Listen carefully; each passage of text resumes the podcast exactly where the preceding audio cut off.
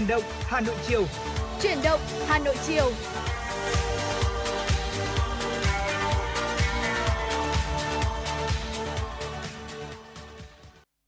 Quý vị đang quay trở lại với khung giờ phát sóng của truyền động Hà Nội chiều từ 16 đến 18 giờ hàng ngày trên làn sóng FM 96 MHz của Đài Phát thanh và Truyền hình Hà Nội. À, quý vị thân mến, trong truyền động Hà Nội chiều nay, ở trong 120 phút sắp tới của chương trình.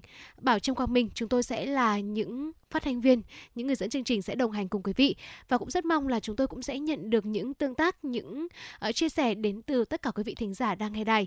Quý vị đừng quên nhé, hãy tương tác với chúng tôi có hotline 0243773 6688 và cũng như là thông qua trang fanpage của chương trình FM96 Thời sự Hà Nội. Dạ vâng ạ, như thường lệ thì chúng tôi sẽ gửi đến quý thính giả những tin tức đáng quan tâm, những nội dung hấp dẫn và bên cạnh đó sẽ không thể thiếu được những giai điệu âm nhạc là những món quà tinh thần mà chúng tôi gửi đến quý thính giả. À, vì vậy chúng tôi rất mong nhận được những sự tương tác và kết nối của quý thính giả thông qua số điện thoại quen thuộc, đó chính là 024 3773 6688 hoặc fanpage FM96 Thừa sự Hà Nội. Và nếu quý vị thính giả chúng ta bỏ lỡ những khung đã phát sóng của truyền động Hà Nội cũng có thể nghe lại trên uh, nền tảng Spotify, ứng dụng Hà Nội On, uh, trong web Hà Nội Online.vn, Apple Podcast và Google Podcast thưa quý vị. Và quý vị thân mến, để mở đầu cho khung giờ phát sóng của truyền động Hà Nội chiều nay, chúng tôi xin được mời quý vị sẽ cùng lắng nghe ca khúc Lối nhỏ, một sáng tác của Đen Vâu qua phần thể hiện của chính chàng rapper này cùng với Phương Anh Đào.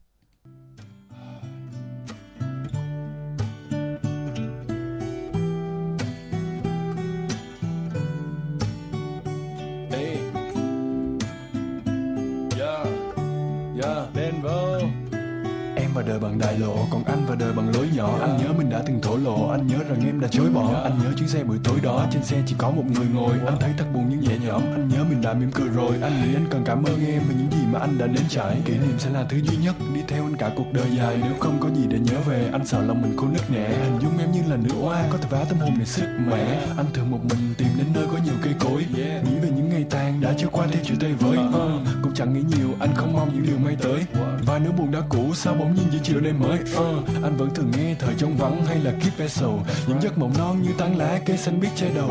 Tình yêu thật ra đơn giản như là một cái bánh bao chay. Thắp lên lửa nhỏ hơn là cứ đi tìm ai ánh sao bay. lắm lúc thấy mình lẻ loi. Người đã đến vui đấy nhưng rồi cũng đi. Chạm lên trái tìm thấy cơn mơ còn cháy nồng. Nhiều đêm trắng xóa gió đầu mùa. Yeah. Em vào đời từ cao tầng, còn anh vào đời từ mái lá. Thế nên những điều anh mong cầu không bao giờ là thái quá. Những thứ anh làm thường đơn giản nên không hay được đánh giá cao. Vài người thương ngắn ngày sáng, rồi lại chơi bay mười cá ao. Giống như con người anh dễ nắm bắt và dễ chịu. Bài hát này không sâu xa, rất dễ nghe và dễ hiểu. Anh không có nhiều lưu ý, anh cảm thấy mình dễ chiều Đây không phải là nhạc buồn, đây là thứ nhạc để chiêu Em vào đời bằng náo nhiệt, anh vào đời bằng âm thầm. Em đi tìm nốt thăng hoa, lòng anh lại là âm trầm. Em đi tìm lời phố thị, anh đi tìm tiếng guitar. Em đưa anh vào trong náo nhiệt, anh lắc đầu và đi ra. Em vào đời bằng vang đỏ, anh vào đời bằng nước trà. Bằng cơn mưa thơm mùi đất và bằng hoa dại mọc trước nhà. Em vào đời bằng kế hoạch, anh vào đời bằng mộng mơ. Lý trí em là công cụ, còn trái tim anh là động cơ. Em vào đời nhiều đồng nghiệp, anh vào đời nhiều thân tình. Anh chỉ muốn chân mình đạp đất, không muốn đạp ai dưới chân mình. Em vào đời bằng mây trắng, em vào đời bằng nắng xanh Em vào đời bằng đại lộ và con đường đó giờ vắng xa qua lắm lúc thấy mình lẻ loi. Người đã đến vui đấy nhưng rồi cũng đi. Chạm lên trái tìm thấy cơn mơ còn cháy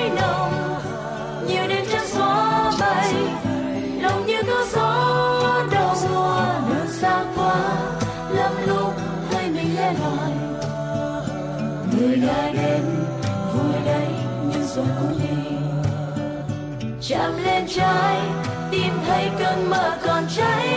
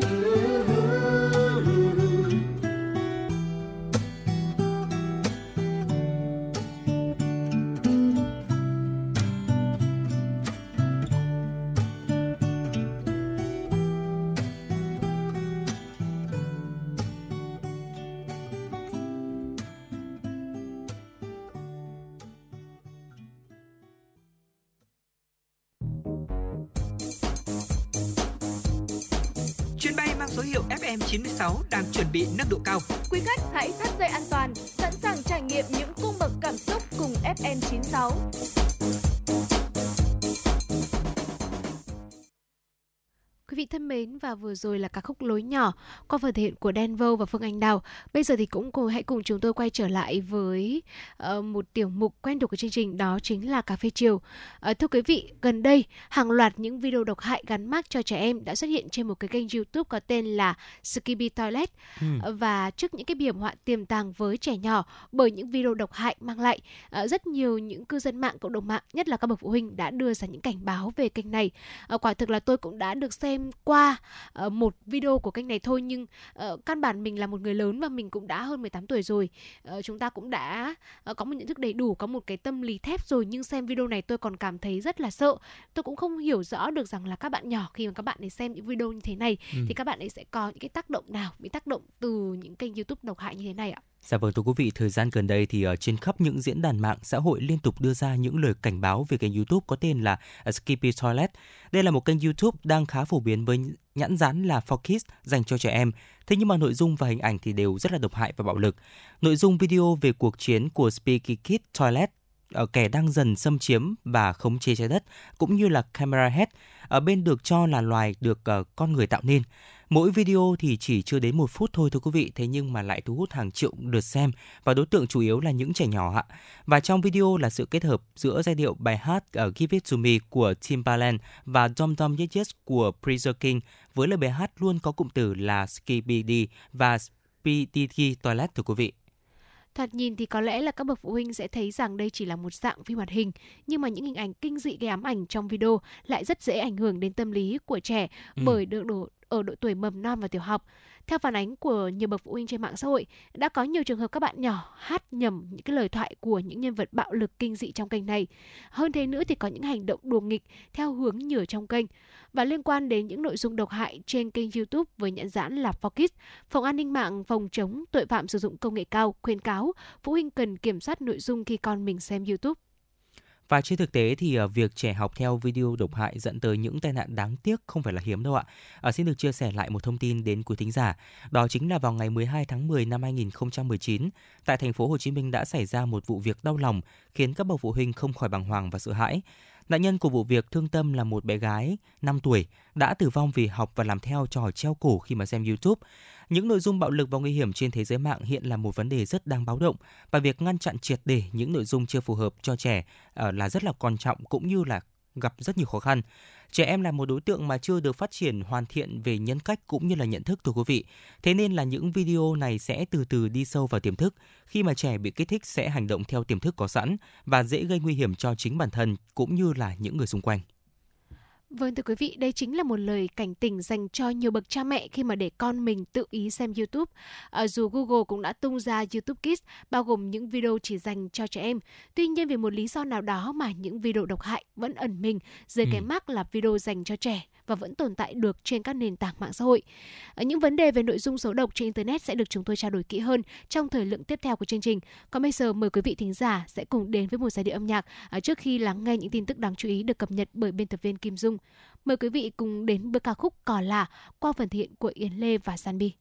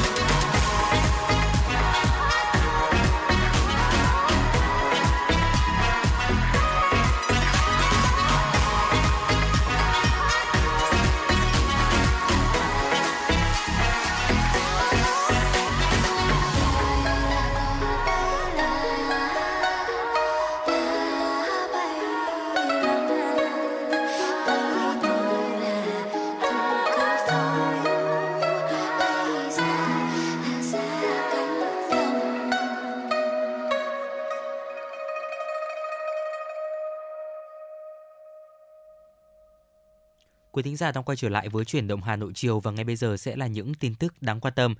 Thưa quý vị, nhân kỷ niệm 62 năm ngày truyền thống lực lượng cảnh sát phòng cháy chữa cháy và cứu nạn cứu hộ và 22 năm ngày toàn dân tham gia phòng cháy chữa cháy trong hai ngày mùng 7 và mùng 8 tháng 10, Cục Cảnh sát phòng cháy chữa cháy và cứu nạn cứu hộ đã phối hợp cùng Công an thành phố Hà Nội, Trường Đại học Cảnh sát phòng cháy chữa cháy, Hiệp hội phòng cháy chữa cháy và cứu nạn cứu hộ Việt Nam tổ chức cho người dân trải nghiệm thực hành chữa cháy cứu nạn cứu hộ. Chương trình được tổ chức tại hai địa điểm bao gồm trụ sở Cục Cảnh sát phòng cháy chữa cháy và cứu nạn cứu hộ số 1 Vũ Hữu, Thanh Xuân và không gian phố đi bộ Trần Nhân Tông, quận Hai Bà Trưng. Đại tá Nguyễn Minh Khương, Phó cục trưởng Cục Cảnh sát phòng cháy chữa cháy và cứu nạn cứu hộ cho biết, chương trình trải nghiệm thực hành các kỹ năng phòng cháy chữa cháy và cứu nạn cứu hộ năm nay đặc biệt hơn mọi năm khi được đồng loạt tổ chức tại hơn 222 điểm trên cả nước. Cục Cảnh sát phòng cháy chữa cháy và cứu nạn cứu hộ dự kiến sẽ có 300.000 người dân được học tập các kỹ năng phòng cháy chữa cháy thông qua chương trình. Mục tiêu của chương trình trải nghiệm lần này hướng đến việc tuyên truyền, hướng dẫn quần chúng nhân dân về kiến thức pháp luật và các biện pháp đảm bảo an toàn phòng cháy chữa cháy và cứu nạn cứu hộ. Trọng tâm là hướng dẫn kỹ năng xử lý các tình huống cháy nổ và kỹ năng thoát nạn khi xảy ra cháy tại nhà hộ nhà ở hộ gia đình, nhà chung cư, nơi tập trung đông người, đồng thời giúp người dân hiểu thêm về những vất vả đầy nguy hiểm của cán bộ chiến sĩ, lực lượng cảnh sát phòng cháy chữa cháy và cứu nạn cứu hộ. Từ đó tăng cường mối quan hệ gắn bó mật thiết, xây dựng thêm hình ảnh đẹp, tình cảm đẹp của lực lượng công an đối với nhân dân. Sáng nay, Thành ủy, Hội đồng nhân dân, Ủy ban nhân dân, Ủy ban Mặt trận Tổ quốc Việt Nam thành phố Hà Nội tổ chức hội nghị biểu dương điển hình tiên tiến người tốt việc tốt, vinh danh công dân thủ đô ưu tú năm 2023, phát động phong trào thi đua hướng tới kỷ niệm 70 năm ngày giải phóng thủ đô, mùng 10 tháng 10 năm 1954, mùng 10 tháng 10 năm 2024. Sự kiện được tổ chức chào mừng kỷ niệm 69 năm ngày giải phóng thủ đô, mùng 10 tháng 10 năm 1954, mùng 10 tháng 10 năm 2023. Đây là năm thứ 13 Hà Nội tổ chức tôn vinh danh hiệu công dân thủ đô ưu tú. Tổng Bí thư Nguyễn Phú Trọng, Phó Chủ tịch nước Võ Thị Ánh Xuân gửi lãng hoa chúc mừng.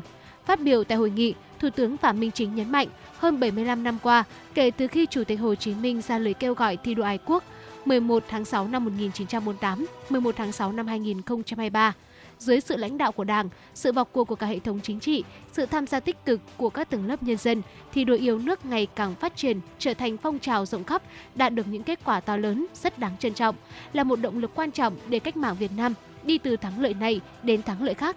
Thì đội yêu nước dần trở thành truyền thống quý báu, một nét văn hóa đặc sắc, một di sản của dân tộc ta. Thay mặt lãnh đạo Đảng, Nhà nước, Thủ tướng chúc mừng và biểu dương những kết quả thành tích trong phong trào thi đua yêu nước của thành phố Hà Nội, chúc mừng các công dân thủ đô ưu tú và gương điển hình tiên tiến, người tốt việc tốt, thủ đô được vinh danh. Thủ tướng mong muốn Hà Nội phát huy mạnh mẽ truyền thống thành phố gương mẫu cho cả nước, luôn là địa phương đi đầu cả nước trong các phong trào thi đua, yêu nước, góp phần tích cực vào xây dựng đất nước hùng cường, thịnh vượng. Thưa quý vị, để kích cầu tiêu dùng, các hệ thống siêu thị lớn đang triển khai hàng loạt chương trình. Đây cũng là giải pháp để giúp hàng hóa được tiêu thụ nhanh hơn, chuẩn bị bước vào mùa kinh doanh cuối năm. Tại khu vực hải sản, người tiêu dùng có cơ hội mua nhiều loại hải sản tươi ngon được giảm giá đến 40%, như cua Cà Mau đang được giảm giá chỉ còn 349.000 đồng một kg. Đây là lần đầu tiên lễ hội hải sản quy tụ nhiều loại thủy hải sản nổi tiếng từ các vùng miền trên cả nước như cua tôm, cá ba sa, hàu, mực, nêu, cá sông Đà, các tỉnh miền Bắc.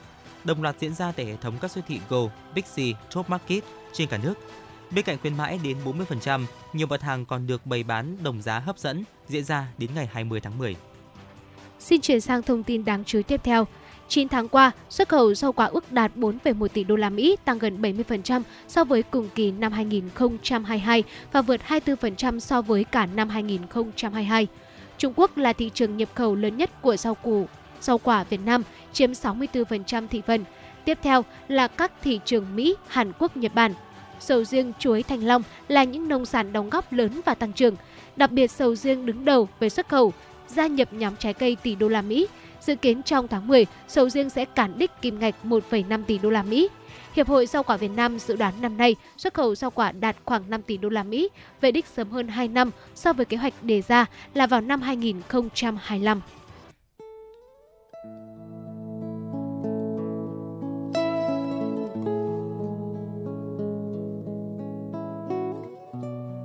Một cuộc thi có bề dày truyền thống gần 30 năm.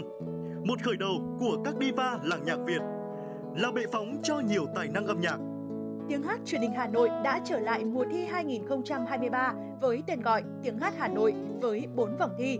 Các thí sinh từ khắp mọi miền Tổ quốc được thử sức tranh tài trong 3 phong cách âm nhạc, thính phòng, dân gian, nhạc nhẹ với cơ hội được vinh danh và tỏa sáng. Vòng chung kết được tổ chức ngày 28 tháng 10 năm 2023 tại thủ đô Hà Nội. Giải nhất cuộc thi trị giá 200 triệu đồng. Các giải nhì, giải ba và giải chuyên đề đều có giá trị cao và được các nhà tài trợ trao thêm những giải thưởng đặc biệt. Tiếng hát Hà Nội 2023, một cuộc thi, một cơ hội so tài và tỏa sáng. Tiếng hát Hà Nội chấp cánh cho các tài năng. Trân trọng cảm ơn tập đoàn Vingroup và các công ty thành viên đã đồng hành cùng chương trình.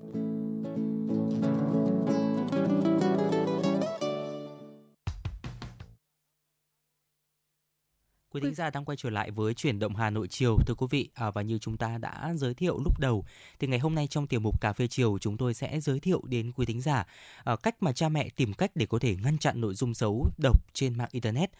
Thưa quý vị, chúng ta cũng có thể nói rằng là mạng xã hội thì có hai mặt. Không ít phụ huynh đang loay hoay tìm cách để con không bị ảnh hưởng bởi những nội dung xấu trên không gian mạng. Và mới đây thì Bộ Thông tin và Truyền thông đã công bố 7 vi phạm của ứng dụng TikTok, đặc biệt là nội dung xấu độc gây hại cho trẻ em.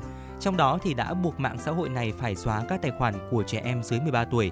Tuy nhiên trên thực tế thì việc cấm nền tảng này, những người sáng tạo nội dung ảnh hưởng xấu tới sự phát triển của trẻ lại chuyển qua nền tảng khác bởi vì là lợi nhuận lớn từ uh, những cái việc mà chúng ta sẽ thu được từ những mạng xã hội đó, từ những lượt tương tác của khán giả là rất lớn. Con bắt đầu ăn dặm để bé chịu ngồi ăn tập trung. Chị Đặng Thu Hát sống tại Hà Đông Hà Nội đành phải bật TV, mở nội dung trên mạng. Điều này đã thu hút cả các bạn lớn trong nhà. Để nhìn rõ, cả hai anh trai đều phải đeo kính, cận thị, một phần cũng bởi vì sử dụng thiết bị điện tử từ quá sớm. Chị có chia sẻ như sau: phải cho xem thì em ăn mới nhanh được, không thì gần như là ngậm này hoặc là nhè phun rất nhiều. Không biết rõ được các bạn đang xem cái gì. Hai anh này cũng gọi là mẹ ơi cho con xem một tí. Nếu mà mình quên bẵng đi một chút hoặc là mình có việc thì gần như là xem, mình không kiểm soát được. Hầu hết phụ huynh có chung một mục đích khi cho con sử dụng những thiết bị kết nối Internet, giải trí và phục vụ học tập. Nhưng khi không thể cưỡng lại được sức hút từ những nội dung trên mạng, chỉ cần rời khỏi tầm mắt, trẻ lại sử dụng điện thoại. Khảo sát của tổ chức UNICEF mới đây đã cho thấy 82% trẻ em Việt Nam từ 12 đến 13 tuổi đã sử dụng Internet hàng ngày. Con số này ở lứa tuổi 14 đến 15 là 93%. Dạ vâng thưa quý vị, tần suất sử dụng thiết bị điện tử ngày càng nhiều. Thế nhưng mà chế tài ngăn chặn nội dung xấu độc thường có độ trễ so với thực tế. Đơn cử như là thể loại phim ngắn phản cảm vẫn xuất hiện dày đặc đấy ạ. À, có đến hàng triệu lượt xem thế nhưng mà chưa hề bị xử lý. Thậm chí thì có những sản phẩm dán nhãn dành cho trẻ em thế nhưng mà toàn nội dung kinh dị như là chúng tôi cũng đã chia sẻ ở phần đầu chương trình. Trẻ nhỏ thì à, chưa đủ nhận thức chính là mỏ vàng đem lại lượt tương tác cao cho đối tượng sản xuất nội dung xấu độc. Và rõ ràng là đây là một cái sự chú ý của những nhà sản xuất bản thân nền tảng đưa ra một chính sách này thì họ đã lách một cái đó rồi à, mua những hệ thống fanpage ở nước ngoài sau đó thì các bạn ấy kinh doanh ở nước ngoài quan trọng nhất là họ đang tận dụng là ở Việt Nam mình chưa có văn hóa báo cáo từ những người dùng. À, nên là những nội dung đó vẫn tồn tại và phát triển được. Và đó là những chia sẻ của ông Nguyễn Đăng Quỳnh CEO công ty truyền thông và giải trí Vitamin Việt Nam. Do đặc điểm đô thị thường nhà nhỏ, ngõ nhỏ và cũng không cần công viên, không cần công viên để mà ra ngoài hoạt động thiết bị số được xem là một công cụ tối ưu giúp trẻ có thể kết nối với thế giới bên ngoài. Nếu vì nội dung xấu mà cấm thì cũng dở, mà cho dùng thì cũng không yên tâm. Để quản lý chặt chẽ hơn, Bộ Thông tin và Truyền thông cho biết sẽ giới hạn thời gian truy cập sử dụng TikTok với người dưới 18 tuổi. À, tuy nhiên theo các chuyên gia, bên cạnh sự vào cuộc quản lý của nhà nước thì rất cần sự phối hợp dạy dỗ của các bậc phụ huynh. Môi trường gia đình là nền tảng, là định hình sự phát triển nhân cách của trẻ. Vì vậy, thiết nghĩ các bậc phụ huynh cần bỏ thêm vài tiếng đồng hồ để chọn lọc tải về các clip thật sự sạch ở những bộ phim giáo dục, phim hoạt hình kinh điển, ở clip của chính các con múa hát hay tập đọc, ở video gia đình đi dã ngoại du lịch chẳng hạn. Đó là những cái ví dụ quý vị phụ huynh chúng ta có thể áp dụng và những video này có thể xây dựng được một cái mảng lọc nội dung cho chính các bạn nhỏ Ờ, và thưa quý vị, uh, quay trở lại với câu chuyện mà chúng tôi có chia sẻ đầu chương trình đó là với một cái kênh YouTube gắn mác là YouTube Kids. Uh, dạ vâng. Cụ thể thì kênh này có tên là Skippy Toilet. Mặc dù là gắn gắn mác là kênh kênh YouTube dành cho trẻ em. Tuy nhiên thì những nội dung ở đây uh, lại đều chứa những hình ảnh độc hại và cực kỳ bạo lực. Uh, thậm chí người lớn xem còn thấy sợ chứ còn chưa nói gì đến các bạn nhỏ thì không biết rằng là những video như thế này ảnh hưởng đến các con như thế nào. Và bố mẹ chúng ta cần phải là trở thành những cái người kiểm duyệt nội dung cho chính con của mình. Uh, chúng ta có thể là ngắt hoàn toàn việc cho con tiếp xúc thông tin xấu độc từ internet và để ngăn chặn sự ảnh hưởng xấu độc cần có sự chung tay giúp sức của cộng đồng gia đình và xã hội đặc biệt là các bậc phụ huynh và dưới đây là cái cách hướng dẫn chi tiết cách chặn những cái video không lành mạnh trên YouTube và phụ huynh của chúng ta à, các quý vị thính giả quý vị nào chúng ta đang có con trong cái độ tuổi uh, đi học mầm non uh, hoặc thậm chí là tiểu học dưới 13 tuổi thì có thể tham khảo ngay quý vị nhé. Dạ vâng ạ, tiếp đầu tiên chúng ta hãy cùng nhau tìm hiểu về cách chặn trên điện thoại thưa quý vị. Bước đầu tiên là chúng ta mở ứng dụng YouTube trên điện thoại và nhấn vào biểu tượng tài khoản phía góc trên cùng bên phải. Bước thứ hai là kế tiếp chúng ta sẽ nhấn vào phần cài đặt. Bước thứ ba là tại đây chúng ta hãy chọn mục chung. Bước thứ tư, gạt thanh ngang sang phải ở tại mục chế độ hạn chế để có thể là ngăn chặn những video không lành mạnh trên YouTube. Và đó là cách ở trên điện thoại, còn máy tính thì sao ạ? Đầu tiên chúng ta cần phải truy cập vào trang web YouTube trên máy tính ở địa chỉ là www.youtube.com. Sau đó thì chúng ta nhấn vào biểu tượng tài khoản. Bước thứ hai thì chúng ta hãy chọn kéo xuống dưới và chọn mục chế độ hạn chế và nếu thấy mục uh, chế độ hạn chế đã bật rồi tức là chế độ hạn chế đã bật và nếu mà chúng ta không cần làm bước tiếp theo nữa ngược lại thì nếu mà đang còn ở chế độ off đấy ạ thì chúng ta hãy làm tiếp những bước bên dưới. Ừ, bước thứ ba là chúng ta sẽ gạt thanh ngang sang phải tại mục ở chế độ hạn chế để có thể là chặn những video không lành mạnh trên YouTube và vừa rồi là một số những chia sẻ của chúng tôi về cách mà chúng ta có thể là chặn những video xấu độc ở trên mạng xã hội nói chung và ở mạng xã hội video nổi tiếng thế giới YouTube nói riêng. Hy vọng là đã mang đến cho quý thính giả thêm những thông tin và những góc nhìn cũng như là cách để chúng ta có thể là kiểm soát nội dung này ờ, đến cho các bạn trẻ. Vâng ạ, và những chia sẻ về chủ đề này cũng sẽ được chúng tôi chia sẻ trong những số phát sóng tiếp theo của truyền động Hà Nội. Mong rằng là chúng tôi cũng sẽ nhận được những chia sẻ đến từ quý vị thính giả. Ờ, không biết là trong gia đình của quý vị, quý vị chúng ta có một cái phương pháp nào giúp trẻ có thể sử dụng internet một cách ờ, thuận lợi nhất, ờ, một cách chính đáng nhất giúp các con chỉ đơn thuần là giải trí và không bị ảnh hưởng xấu độc.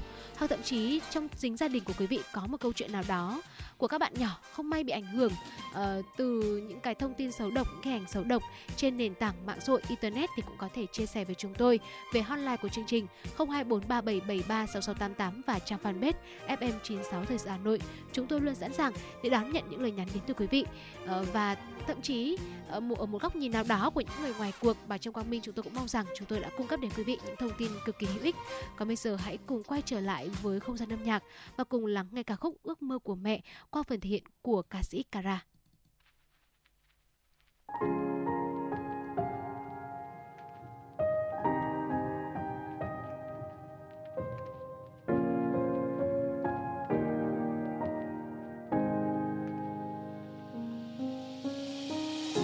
con chưa từng hỏi ước mơ của mẹ thế nào đã quá lâu, cũng chẳng ai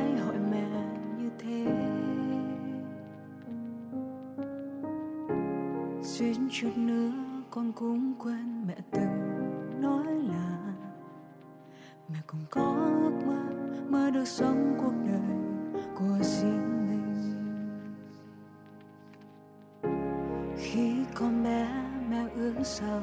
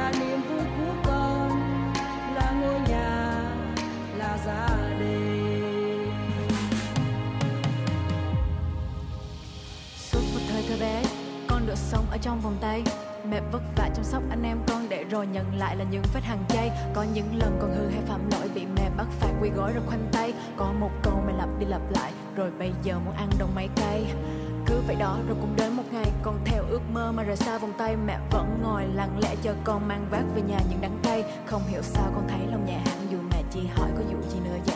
Con không sợ hết vì có mẹ ở đây con sao cũng được chẳng chỉ cần mẹ ở đây. giờ tin đứa con của mẹ ngày ấy vừa chớp mắt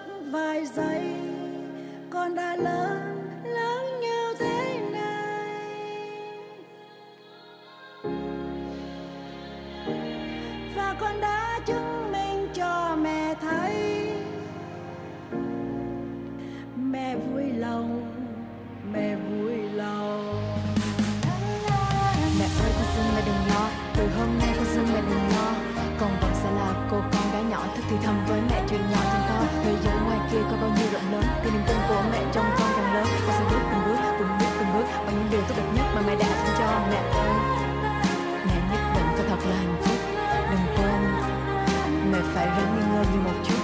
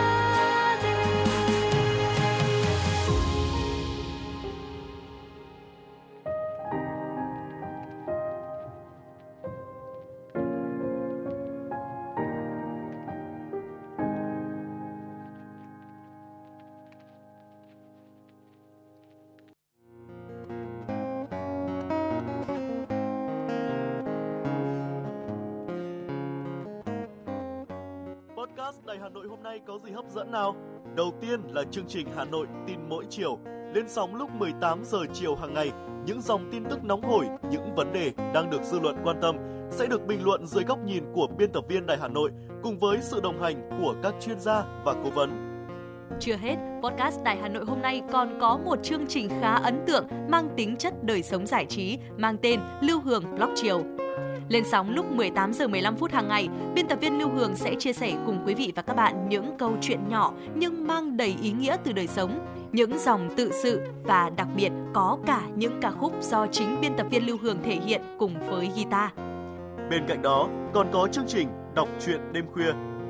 Lên sóng lúc 22 giờ hàng ngày, những tác phẩm hay trong chương trình Đọc truyện đêm khuya sẽ là người bạn đồng hành cùng bạn đi qua những đêm dài.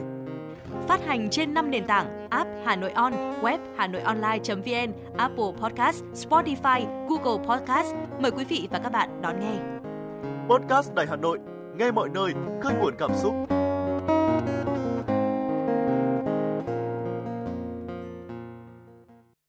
Quý thính giả đang quay trở lại với chuyển động Hà Nội chiều cùng Quang Minh và Bảo Trâm. Ngay bây giờ sẽ là những tin tức thế giới đáng quan tâm. Thưa quý vị, mới đây cơ quan hậu cần quốc gia Indonesia Bulog thông báo 10 thầu nhập khẩu 500.000 tấn gạo loại 5% tấm, trong đó có 300.000 tấn dành cho nguồn cung đến từ Việt Nam, Thái Lan và Myanmar. Ngoài ra, Bulog dành 200.000 tấn còn lại cho nguồn cung đến từ Pakistan. Hạn chót để các doanh nghiệp nộp hồ sơ dự thầu là ngày 9 tháng 10. Kết quả dự kiến được công bố vào ngày 10 hoặc 11 tháng 10. Đơn vị trúng thầu sẽ giao hàng đến Indonesia trước ngày 25 tháng 12 năm 2023. Việc Indonesia mở thầu gạo trong thời điểm này được cho rằng sẽ hâm nóng thị trường gạo thế giới cũng như Việt Nam trong những tháng cuối năm, bởi từ đầu tháng 10 tới nay, thị trường gạo khá trầm lắng. Hàng loạt ông lớn công nghệ Big Tech đang đối mặt với rắc rối pháp lý khi các quốc gia siết chặt quy định quản lý trong bối cảnh nền kinh tế kỹ thuật số phát triển mạnh mẽ. Câu chuyện về trách nhiệm của doanh nghiệp công nghệ trong việc xây dựng một môi trường mạng an toàn cho người sử dụng và thúc đẩy cạnh tranh công bằng tiếp tục thu hút sự quan tâm của dư luận. Thưa quý vị, đặc khu hành chính Hồng Kông Trung Quốc đã yêu cầu người dân ở trong nhà đóng cửa trường học và đóng cửa sàn giao dịch chứng khoán hôm nay. Nguyên nhân là do tàn tích của cơn bão Koinu gây ra lũ lụt một tháng sau khi Hồng Kông Trung Quốc bị tê liệt bởi lượng mưa lớn kỷ lục. Cơ quan khí tượng thủy văn đặc khu hành chính Hồng Kông cho biết, bão Koinu đã suy yếu thành bão nhiệt đới nhưng vẫn mang theo gió giật mạnh và mưa lớn. Cơn bão đang di chuyển theo hướng tây hoặc tây tây nam với tốc độ khoảng 10 km một giờ khi băng qua bờ biển phía tây của tỉnh Quảng Đông, miền Nam Trung Quốc. Cơ quan này cũng đưa ra cảnh báo lở đất với nhiều khu vực của thành phố miền núi có nguy cơ tiềm ẩn sau thời tiết ẩm ướt bất thường. Một gia đình đã vô tình phát hiện ra di tích mộ được nghi là của một người phụ nữ quý tộc Vicky khi đang tìm kiếm đồ trang sức. Tại đảo Japulen, Na Uy, gia đình của nhà Afid đã vô tình phát hiện di vật của một người Vicky bị chôn vùi khi đang sử dụng máy dò kim loại để tìm chiếc khuê tai bị mất. Họ nhận được tín hiệu tại một gốc cây lớn. Sau khi đào xuống, gia đình này đã phát hiện ra di tích mộ của người Viki bao gồm hai chiếc châm cài khoảng 1.200 năm tuổi, được làm từ đồng và từng được mạ vàng, có thể thuộc về một người phụ nữ quý tộc. Vibeke Lia, nhà khảo cổ học của Hội đồng hạt Veston và Telemark nói rằng các hiện vật này có thể thuộc về thời đại Viking đầu tiên từ năm 793 đến năm 1066 sau công nguyên. Cổ vật lớn hơn được tìm thấy trong ngôi mộ là một chiếc châm cài hình bầu dục có thể đã được sử dụng để buộc dây vai phía trước váy của một người phụ nữ. Những chiếc châm cài như vậy thường được tìm thấy trong ngôi mộ của một người phụ nữ Viking và nó mang phong cách đặc trưng của thế kỷ thứ 9. Vật thể còn lại được các nhà khảo cổ học xác định cũng là một chiếc châm cài hình tròn. Cả hai chiếc châm cài đều được trang trí bằng những hình chạm khắc rất phức tạp về động vật và hoa văn hình học. Bia cho biết chúng đều được làm từ đồng và có vết vàng trên đó, chứng tỏ chúng đã từng được mạ vàng. Và thưa quý vị, vừa rồi là những thông tin thời sự quốc tế được thực hiện bởi biên tập viên Kim Dung. Tiếp nối chương trình mời quý vị cùng chúng tôi cập nhật những thông tin thời tiết đáng chú ý ngay sau đây. Thưa quý vị, theo Trung tâm Dự báo Khí tượng Thủy văn Quốc gia, hiện nay, mùng 9 tháng 10, bộ phận không khí lạnh ở phía Bắc đang tiếp tục di chuyển xuống phía Nam. Trong đợt không khí lạnh này, nhiệt độ thấp nhất tại Bắc Bộ và Bắc Trung Bộ phổ biến trong khoảng thời tiết từ 21 cho đến 24 độ C. Riêng khu vực vùng núi Bắc Bộ phổ biến trong khoảng từ 18 đến 21 độ, vùng núi cao có nơi dưới 16 độ trên đất liền. Trong khoảng đêm nay mùng 9 tháng 10, bộ phận không khí lạnh này sẽ ảnh hưởng đến khu vực phía Đông Bắc Bộ, sau đó ảnh hưởng đến Bắc Trung Bộ và một số nơi ở phía Tây Bắc Bộ. Gió Đông Bắc trong đất liền mạnh cấp 23, vùng ven biển cấp 34. Ở khu vực Bắc Bộ và Bắc Trung Bộ trời lạnh về đêm và sáng. Trong đợt không khí lạnh này, nhiệt độ thấp nhất ở Bắc Bộ và Bắc Trung Bộ phổ biến từ 21 đến 24 độ. Riêng vùng khu vực vùng núi Bắc Bộ phổ biến trong khoảng từ 18 đến 21 độ C, vùng núi cao có nơi dưới 16 độ.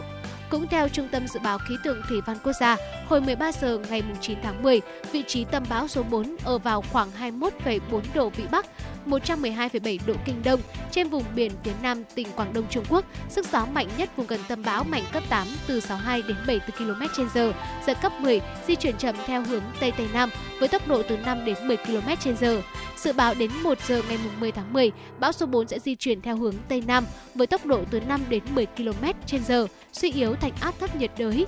Đến 13 giờ ngày 10 tháng 10, áp thấp nhiệt đới suy yếu thành một vùng áp thấp.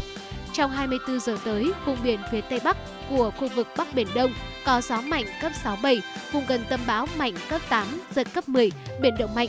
Ngoài ra do ảnh hưởng của không khí lạnh tăng cường, từ gần sáng ngày 10 tháng 10, vùng biển Vịnh Bắc Bộ có gió đông bắc mạnh cấp 6, giật cấp 8, biển động. Khu vực Bắc Biển Đông sóng cao từ 1 đến 2 mét, vùng gần tâm bão sóng cao từ 2 đến 4 mét. Từ sáng mùng 10 tháng 10, ở Vịnh Bắc Bộ sóng cao từ 2 đến 3 mét.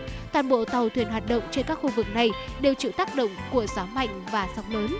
Những thông tin về tình hình thời tiết cũng sẽ được chúng tôi cập nhật, đặc biệt là thông tin về không khí lạnh sẽ được chúng tôi cập nhật trong những khung giờ phát sóng tiếp theo của truyền động Hà Nội. Còn bây giờ xin mời quý vị sẽ cùng quay trở lại với không gian âm nhạc. Chúng tôi cũng vừa nhận được yêu cầu âm nhạc đến từ vị thính giả có đôi số là 2117 có yêu cầu ca khúc bánh mì không, ờ, một ca khúc được ờ, sáng tác bởi Đạt Di và do chính Đạt Di và Du Uyên thể hiện. Ngay sau đây xin mời quý vị chúng ta sẽ cùng thư giãn với ca khúc này.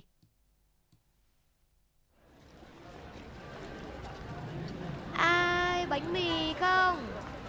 Ai bánh mì không? Bánh mì không cô ơi cô ăn xôi rồi con ơi.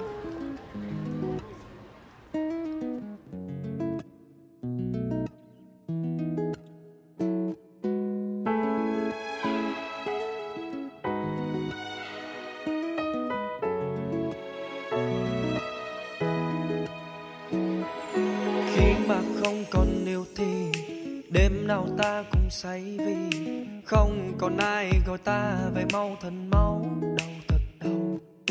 Căn nhà ta cùng thuê ở giờ đây đã có người thuê rồi. Người ta nhìn thật hạnh phúc bọn mình bơ vơ thời mình ngu ngơ. Em thì qua bần với những khoáng lo nhiều hơn mà công ty chế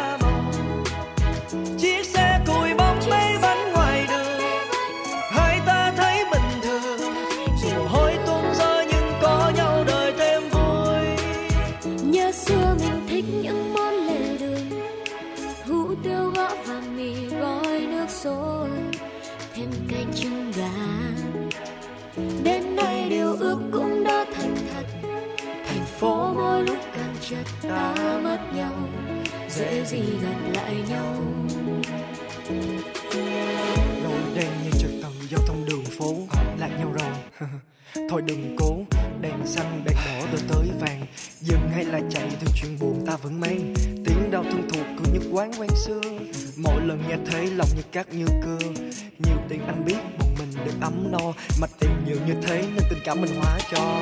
Ta sợ mình đói nên lao vào kiếm ăn. Rồi trái tim ta lạnh lạnh hơn một phiến băng. Đúng vậy. Ta vẫn chưa rõ tại sao mình thay đổi không ăn cùng nhau nhiều công việc nên hay vòng anh cũng không có những bản nhạc không nên hát cùng nhau.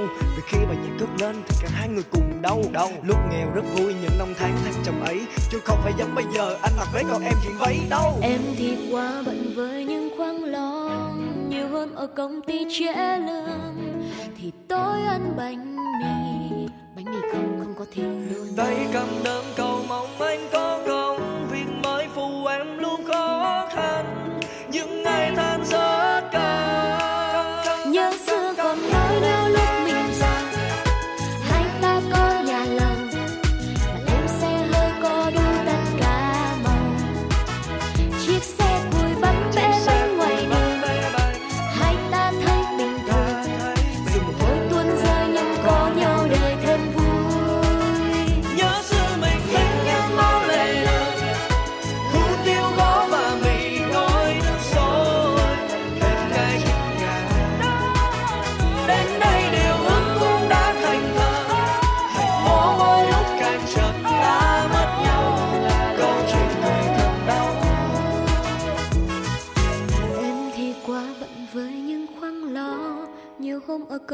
trễ lương thì tôi ăn bánh mì tay cầm đơn cầu mong anh có câu việc mới phụ em lúc khó khăn những ngày tháng rất căng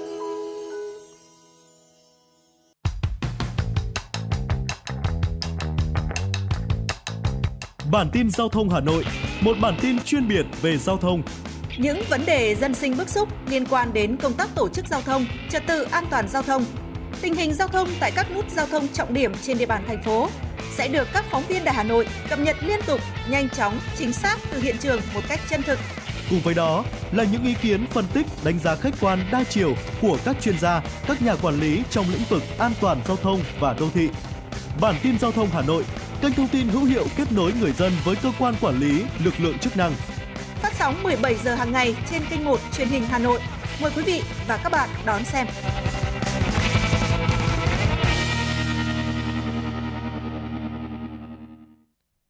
Thưa quý vị, quý vị vừa được lắng nghe ca khúc có tựa đề Bánh mì không, Ờ, một ca khúc đến từ ờ, ờ, sáng tác của Đạt Di qua phần hiện của Đạt Di và Du Uyên. Tiếp nối chương trình mời quý vị cùng chúng tôi đến với những tin tức đáng quan tâm sau đây. Thưa quý vị, sáng nay Sở Nông nghiệp và Phát triển Nông thôn Hà Nội họp hội đồng giám khảo đánh giá và phân thứ hạng sản phẩm dự thi, lựa chọn sản phẩm đạt giải hội thi sản phẩm làng nghề thành phố Hà Nội năm 2023. Hội thi làng nghề thành phố Hà Nội năm 2023 được Ủy ban nhân dân thành phố Hà Nội giao Sở Nông nghiệp và Phát triển nông thôn tổ chức.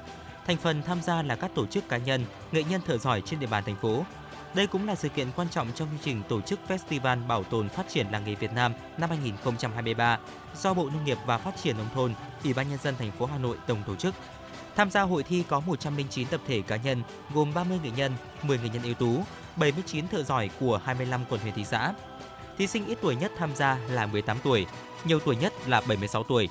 327 sản phẩm đăng ký dự thi gồm các nhóm mây, tre, lá tự nhiên, sơn mài, khảm chai, gỗ mỹ nghệ, gốm sứ và thủy tinh, dệt may, thêu đàn, móc, sừng, chai ốc, chạm khắc đá và kim khí. Sản phẩm dự thi đã được ban tổ chức tiếp nhận và mã hóa.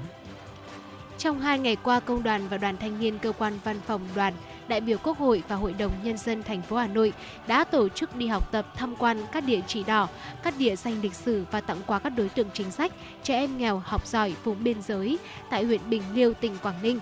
Đây là hoạt động ý nghĩa được tổ chức đúng dịp kỷ niệm 69 năm ngày giải phóng thủ đô Hà Nội và 93 năm ngày thành lập Hội Liên hiệp Phụ nữ Việt Nam nhằm giáo dục truyền thống cách mạng, tăng cường sự đoàn kết của cán bộ, công chức, cơ quan văn phòng đồng thời góp phần nhỏ đóng góp động viên tới các gia đình chính sách, các cháu thiếu nhi vùng sâu vùng xa vươn lên.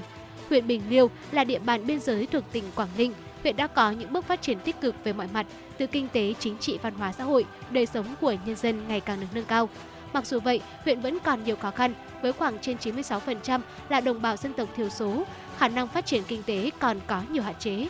Nhằm chia sẻ động viên và phát huy tinh thần tương thân tương ái, lá lành đùm lá sách, Hà Nội vì cả nước cùng cả nước.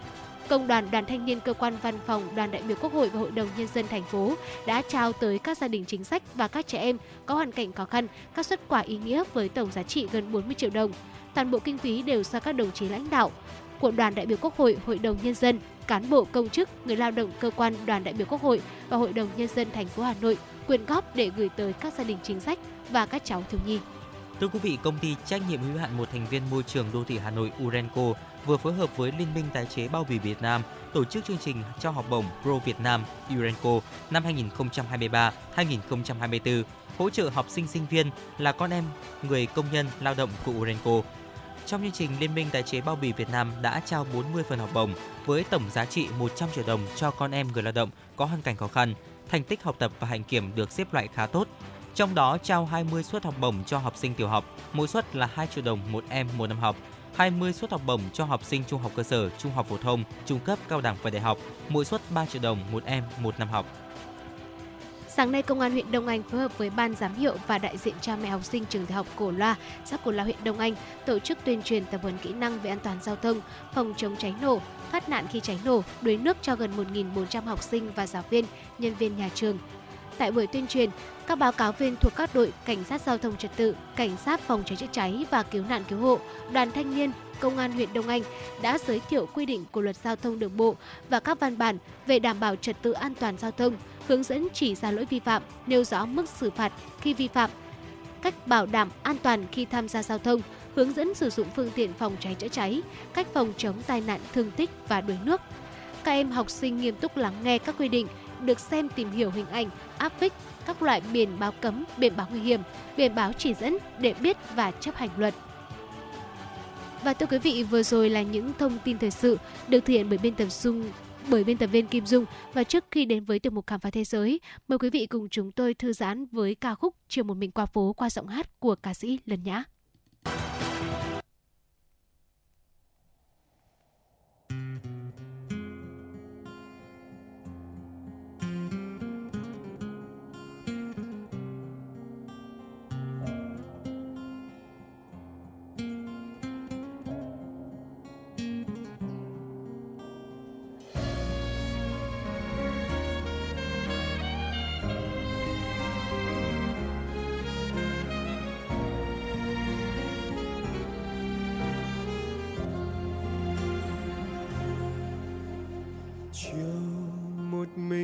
Phố âm thầm nhớ nhớ tên em, có khi nắng khuya chưa lên mà một loài hoa chưa tím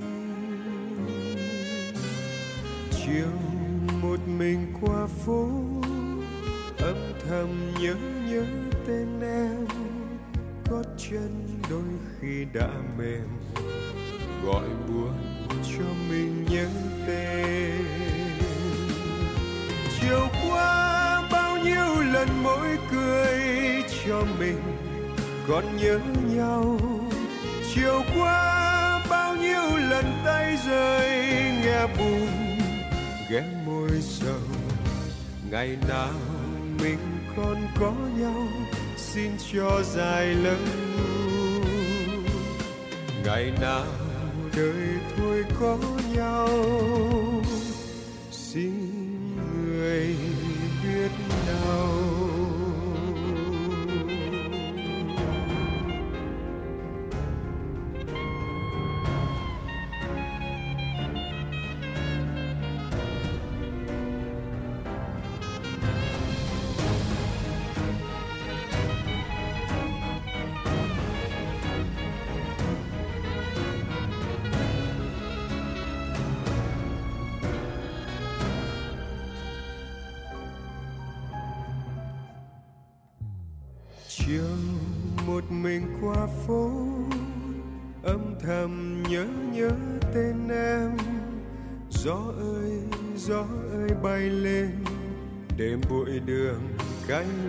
Mắt, chiều một mình qua phố, âm thầm nhớ nhớ tên em. Áo xưa chưa quen phong trần, đợi mùa thu vàng áo thêm. Chiều qua bao nhiêu lần mỗi cười cho mình còn nhớ nhau. Tay rơi, nghe buồn, ghé môi sầu. Ngày nào mình còn có nhau, xin cho dài lâu. Ngày nào đời thôi có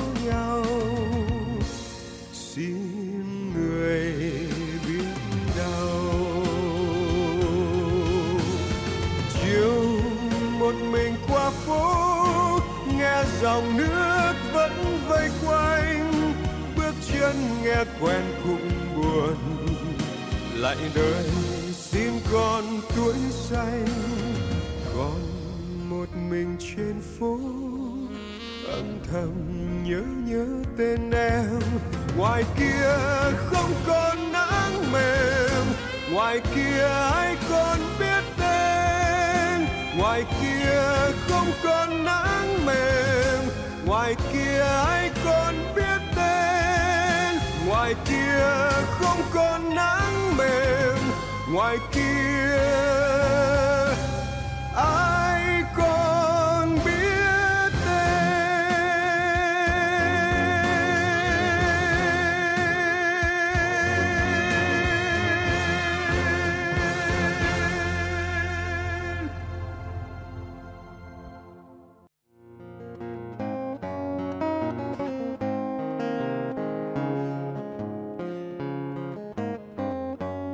Podcast Đài Hà Nội hôm nay có gì hấp dẫn nào? Đầu tiên là chương trình Hà Nội tin mỗi chiều, lên sóng lúc 18 giờ chiều hàng ngày. Những dòng tin tức nóng hổi, những vấn đề đang được dư luận quan tâm sẽ được bình luận dưới góc nhìn của biên tập viên Đài Hà Nội cùng với sự đồng hành của các chuyên gia và cố vấn. Chưa hết, podcast Đài Hà Nội hôm nay còn có một chương trình khá ấn tượng mang tính chất đời sống giải trí mang tên Lưu Hương Blog Chiều. Lên sóng lúc 18 giờ 15 phút hàng ngày, biên tập viên Lưu Hương sẽ chia sẻ cùng quý vị và các bạn những câu chuyện nhỏ nhưng mang đầy ý nghĩa từ đời sống, những dòng tự sự và đặc biệt có cả những ca khúc do chính biên tập viên Lưu Hương thể hiện cùng với guitar. Bên cạnh đó, còn có chương trình Đọc truyện đêm khuya. Lên sóng lúc 22 giờ hàng ngày, những tác phẩm hay trong chương trình Đọc truyện đêm khuya sẽ là người bạn đồng hành cùng bạn đi qua những đêm dài. Phát hành trên 5 nền tảng app Hà Nội On, web Hà Nội Online.vn, Apple Podcast, Spotify, Google Podcast. Mời quý vị và các bạn đón nghe. Podcast Đài Hà Nội, nghe mọi nơi, khơi nguồn cảm xúc.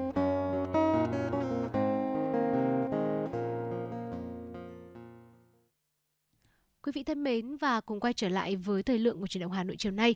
Hãy cùng chúng tôi đến với tiểu mục khám phá thế giới. Và ngày hôm nay hãy cùng chúng tôi tìm hiểu về món ăn khoai tây một món bánh khoai tây Nhật Bản khiến thực khách phải mê mẩn và muốn ăn thì phải xếp hàng đợi tới 35 năm Ừ. mới được thưởng thức món ăn này.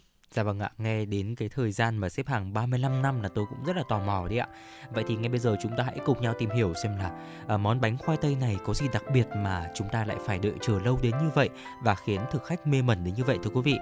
À, thưa quý vị, có thể nói rằng là nếu mà phải đợi đến 35 năm để được ăn chiếc bánh khoai tây thì chúng ta có liệu có làm được hay không ạ?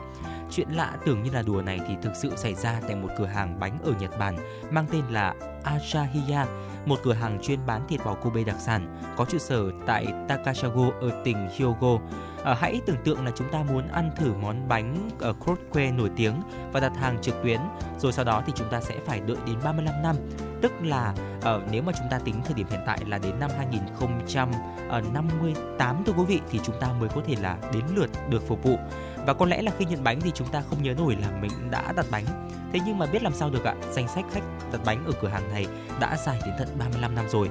Loại bánh này hay còn gọi là bánh croque bánh khoai tây, được làm từ khoai tây nghiền, thịt bò, củ hành và một số nguyên liệu khác. Chấm kèm theo bánh là một loại nước sốt chấm rất là đặc trưng thưa quý vị. Theo trang tin tức Sora News, thời gian gần đây cửa hàng bánh Crosswitty này lại gây sốt trên mạng xã hội khi mà thông báo danh sách đặt bánh đã rất dài và thời gian đợi phải lên đến 35 năm. Những chiếc bánh này được đóng gói 5 cái với cái giá là 2.700 yên, tương đương với 455.000 đồng ờ, theo tiền Việt Nam. Ờ, Vào năm 2016, thời gian chờ để được ăn bánh là 13 đến 14 năm và vào năm 2022, con số là đến năm 2022 uh, ờ, là con số đã lên đến là cần phải mất 30 năm để được thưởng thức và năm nay thì con số này đã tăng lên là 35 năm để có thể thưởng thức được món bánh này. Dạ vâng thưa quý vị, 10 năm trước thì một vị uh, chủ tịch của công ty công nghệ thông tin có trụ sở tại Tokyo đã đặt 50 chiếc bánh karaoke và sau một thập kỷ chờ đợi thì cuối cùng anh cũng đã đến lượt được phục vụ. Để có thể là đánh dấu sự kiện đặc biệt này thì vị chủ tịch tổ chức hẳn một bữa tiệc nhỏ để chúc mừng. Rất là thú vị phải không ạ? Và bữa tiệc được tổ chức tại ở Kakunoshin, một nhà hàng cổ ở khu phố Roppongi của Tokyo do một người bán thịt có uy tín điều hành nơi mà một đầu bếp chuyên nghiệp sẽ chiên bánh karaoke à, ờ, cho khách và tổng cộng thì có 40 người tham dự. Dạ vâng thưa quý vị và ở trước khi mà bước vào thử nghiệm hương vị thực tế thì anh đã quyết định phân tích hình thức bên ngoài của chiếc bánh trước. Lớp bột bên ngoài thì dường như là được làm từ vụn bánh mì panko thông thường bởi vì là nó không đặc biệt hay là mịn hay là thô. Thế nhưng mà bởi vì nó được chiên bởi đầu bếp chuyên nghiệp nên là nó trông rất là giòn, rất là giòn theo một cách rất hoàn hảo thưa quý vị. Và khoai tây ở bên trong thì ờ, cực kỳ mịn màng. À, theo vị đầu bếp của bữa tiệc rất khó để một chiếc máy có thể tạo thành những miếng chả từ khoai tây nghiền mịn như vậy. Ừ. Vì vậy mà Pika đã thắc mắc rằng là à, liệu tất cả chúng đều được nặn bằng tay không? Và đó có phải là lý do tại sao mà danh sách chờ đợi lại dài đến như vậy? Và bên trong khoai tây thì chỉ có 3 miếng thịt bò, nghe có vẻ là không nhiều, nhưng mà theo lời đầu bếp đó là cứ 110 gram bánh cross uh, chứa khoảng 40 gram thịt bò Kobe, mặc dù tỷ lệ tiêu chuẩn chỉ khoảng 10 trên 1. Điều đó có nghĩa rằng là món bánh này đã được nhồi khá nhiều thịt so với những loại uh, cross khác. Và với cái việc thêm hành tây thịt bò Kobe vào khoai tây mềm mịn đã khiến nó trở thành một cái món bánh cross thượng hạng đến như vậy. Năm ngoái thì câu chuyện một người phụ nữ nhận được chiếc bánh uh, sau 9 năm dài chờ đợi cũng đã thu hút được sự chú ý trên mạng xã hội. Cụ thể là cô Hayashino đặt hàng món bánh khoai tây từ ngày mùng 8 tháng 9 năm 2013 nhưng mà phải tới ngày 28 tháng 4 năm 2022 cô mới nhận được hàng. Và Hayashino cũng đã chia sẻ niềm vui này trên trang cá nhân của mình sau khi nhận được bánh uh, Kiwami Croquetti uh, từ lúc đặt gần 9 năm về trước. Dạ vâng ạ, cũng xin được chia sẻ một thông tin bên lề về cửa hàng này đó chính là à, cửa hàng Achahiya thì được thành lập vào năm 1926 đã bán các sản phẩm từ thịt tỉnh ở Hyogi bao gồm là thịt bò Kobe chứ danh trong nhiều thập kỷ trước khi mà bán thêm món bánh chiên karaoke nhân thịt bò vào những năm sau Thế chiến thứ hai. Và vừa rồi là một số những chia sẻ của chúng tôi về một loại bánh rất đặc biệt, loại bánh karaoke à, được bán tại một cửa hàng cũng rất là đặc biệt khi mà có thời gian đợi chờ đến tận 35 năm thì chúng ta mới có thể là à, thưởng thức được. Và hy vọng là những chia sẻ vừa rồi thì cũng đã mang đến cho quý thính giả thêm những góc nhìn và những thông tin thật là thú vị. Và nếu quý thính giả chúng ta có những thông tin nào về cửa hàng này hay là những trải nghiệm ẩm thực liên quan đến những vùng đất trên thế giới thì cũng có thể chia sẻ cùng với chúng tôi thông qua số điện thoại 024 3773 6688 còn bây giờ, giai điệu âm nhạc đã vang lên, mời quý thính giả chúng ta cùng thư giãn trong ít phút. đã lên vui đi ta lo gì? Đời có bao lâu có mấy khi? Thuyền xuôi gió dấu phong ba ta vẫn kiên trì. Sông ca đừng ngã tay treo dốc kêu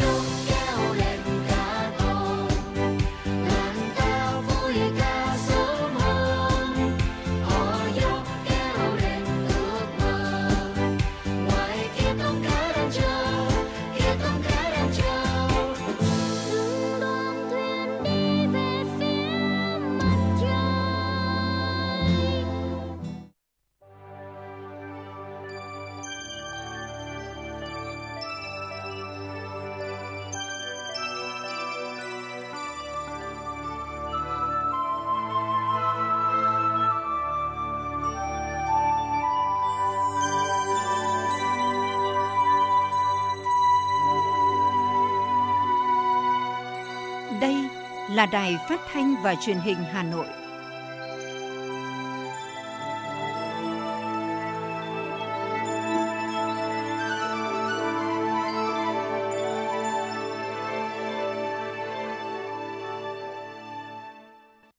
Xin chào quý vị và các bạn. Quý vị và các bạn đang đến với chương trình Truyền động Hà Nội chiều, phát sóng 17 giờ các ngày trên sóng phát thanh Hà Nội FM 96 MHz. Thưa quý vị, sáng nay tại Cung văn hóa Lao động hữu nghị Việt Xô, thành phố Hà Nội tổ chức hội nghị biểu dương điển hình tiên tiến, người tốt việc tốt, vinh danh công dân thủ đô ưu tú năm 2023. Phát động phong trào thi đua hướng tới kỷ niệm 70 năm ngày giải phóng thủ đô, ngày 10 tháng 10 năm 1954, ngày 10 tháng 10 năm 2024. Theo Hội đồng thi đua khen thưởng thành phố Hà Nội, công dân thủ đô ưu tú là danh hiệu cao quý của thành phố Hà Nội, sẽ tặng cho những cá nhân có thành tích đặc biệt xuất sắc, tiêu biểu, nêu tấm gương sáng trên mọi lĩnh vực của đời sống xã hội. Vinh danh công dân thủ đô ưu tú chính là nét đẹp riêng có của Hà Nội, thể hiện sự trân trọng mà thành phố dành cho những tấm gương tiêu biểu trong vườn hoa người tốt việc tốt của thủ đô, những con người sống, học tập và lao động hết mình vì một tình yêu tha thiết với Hà Nội.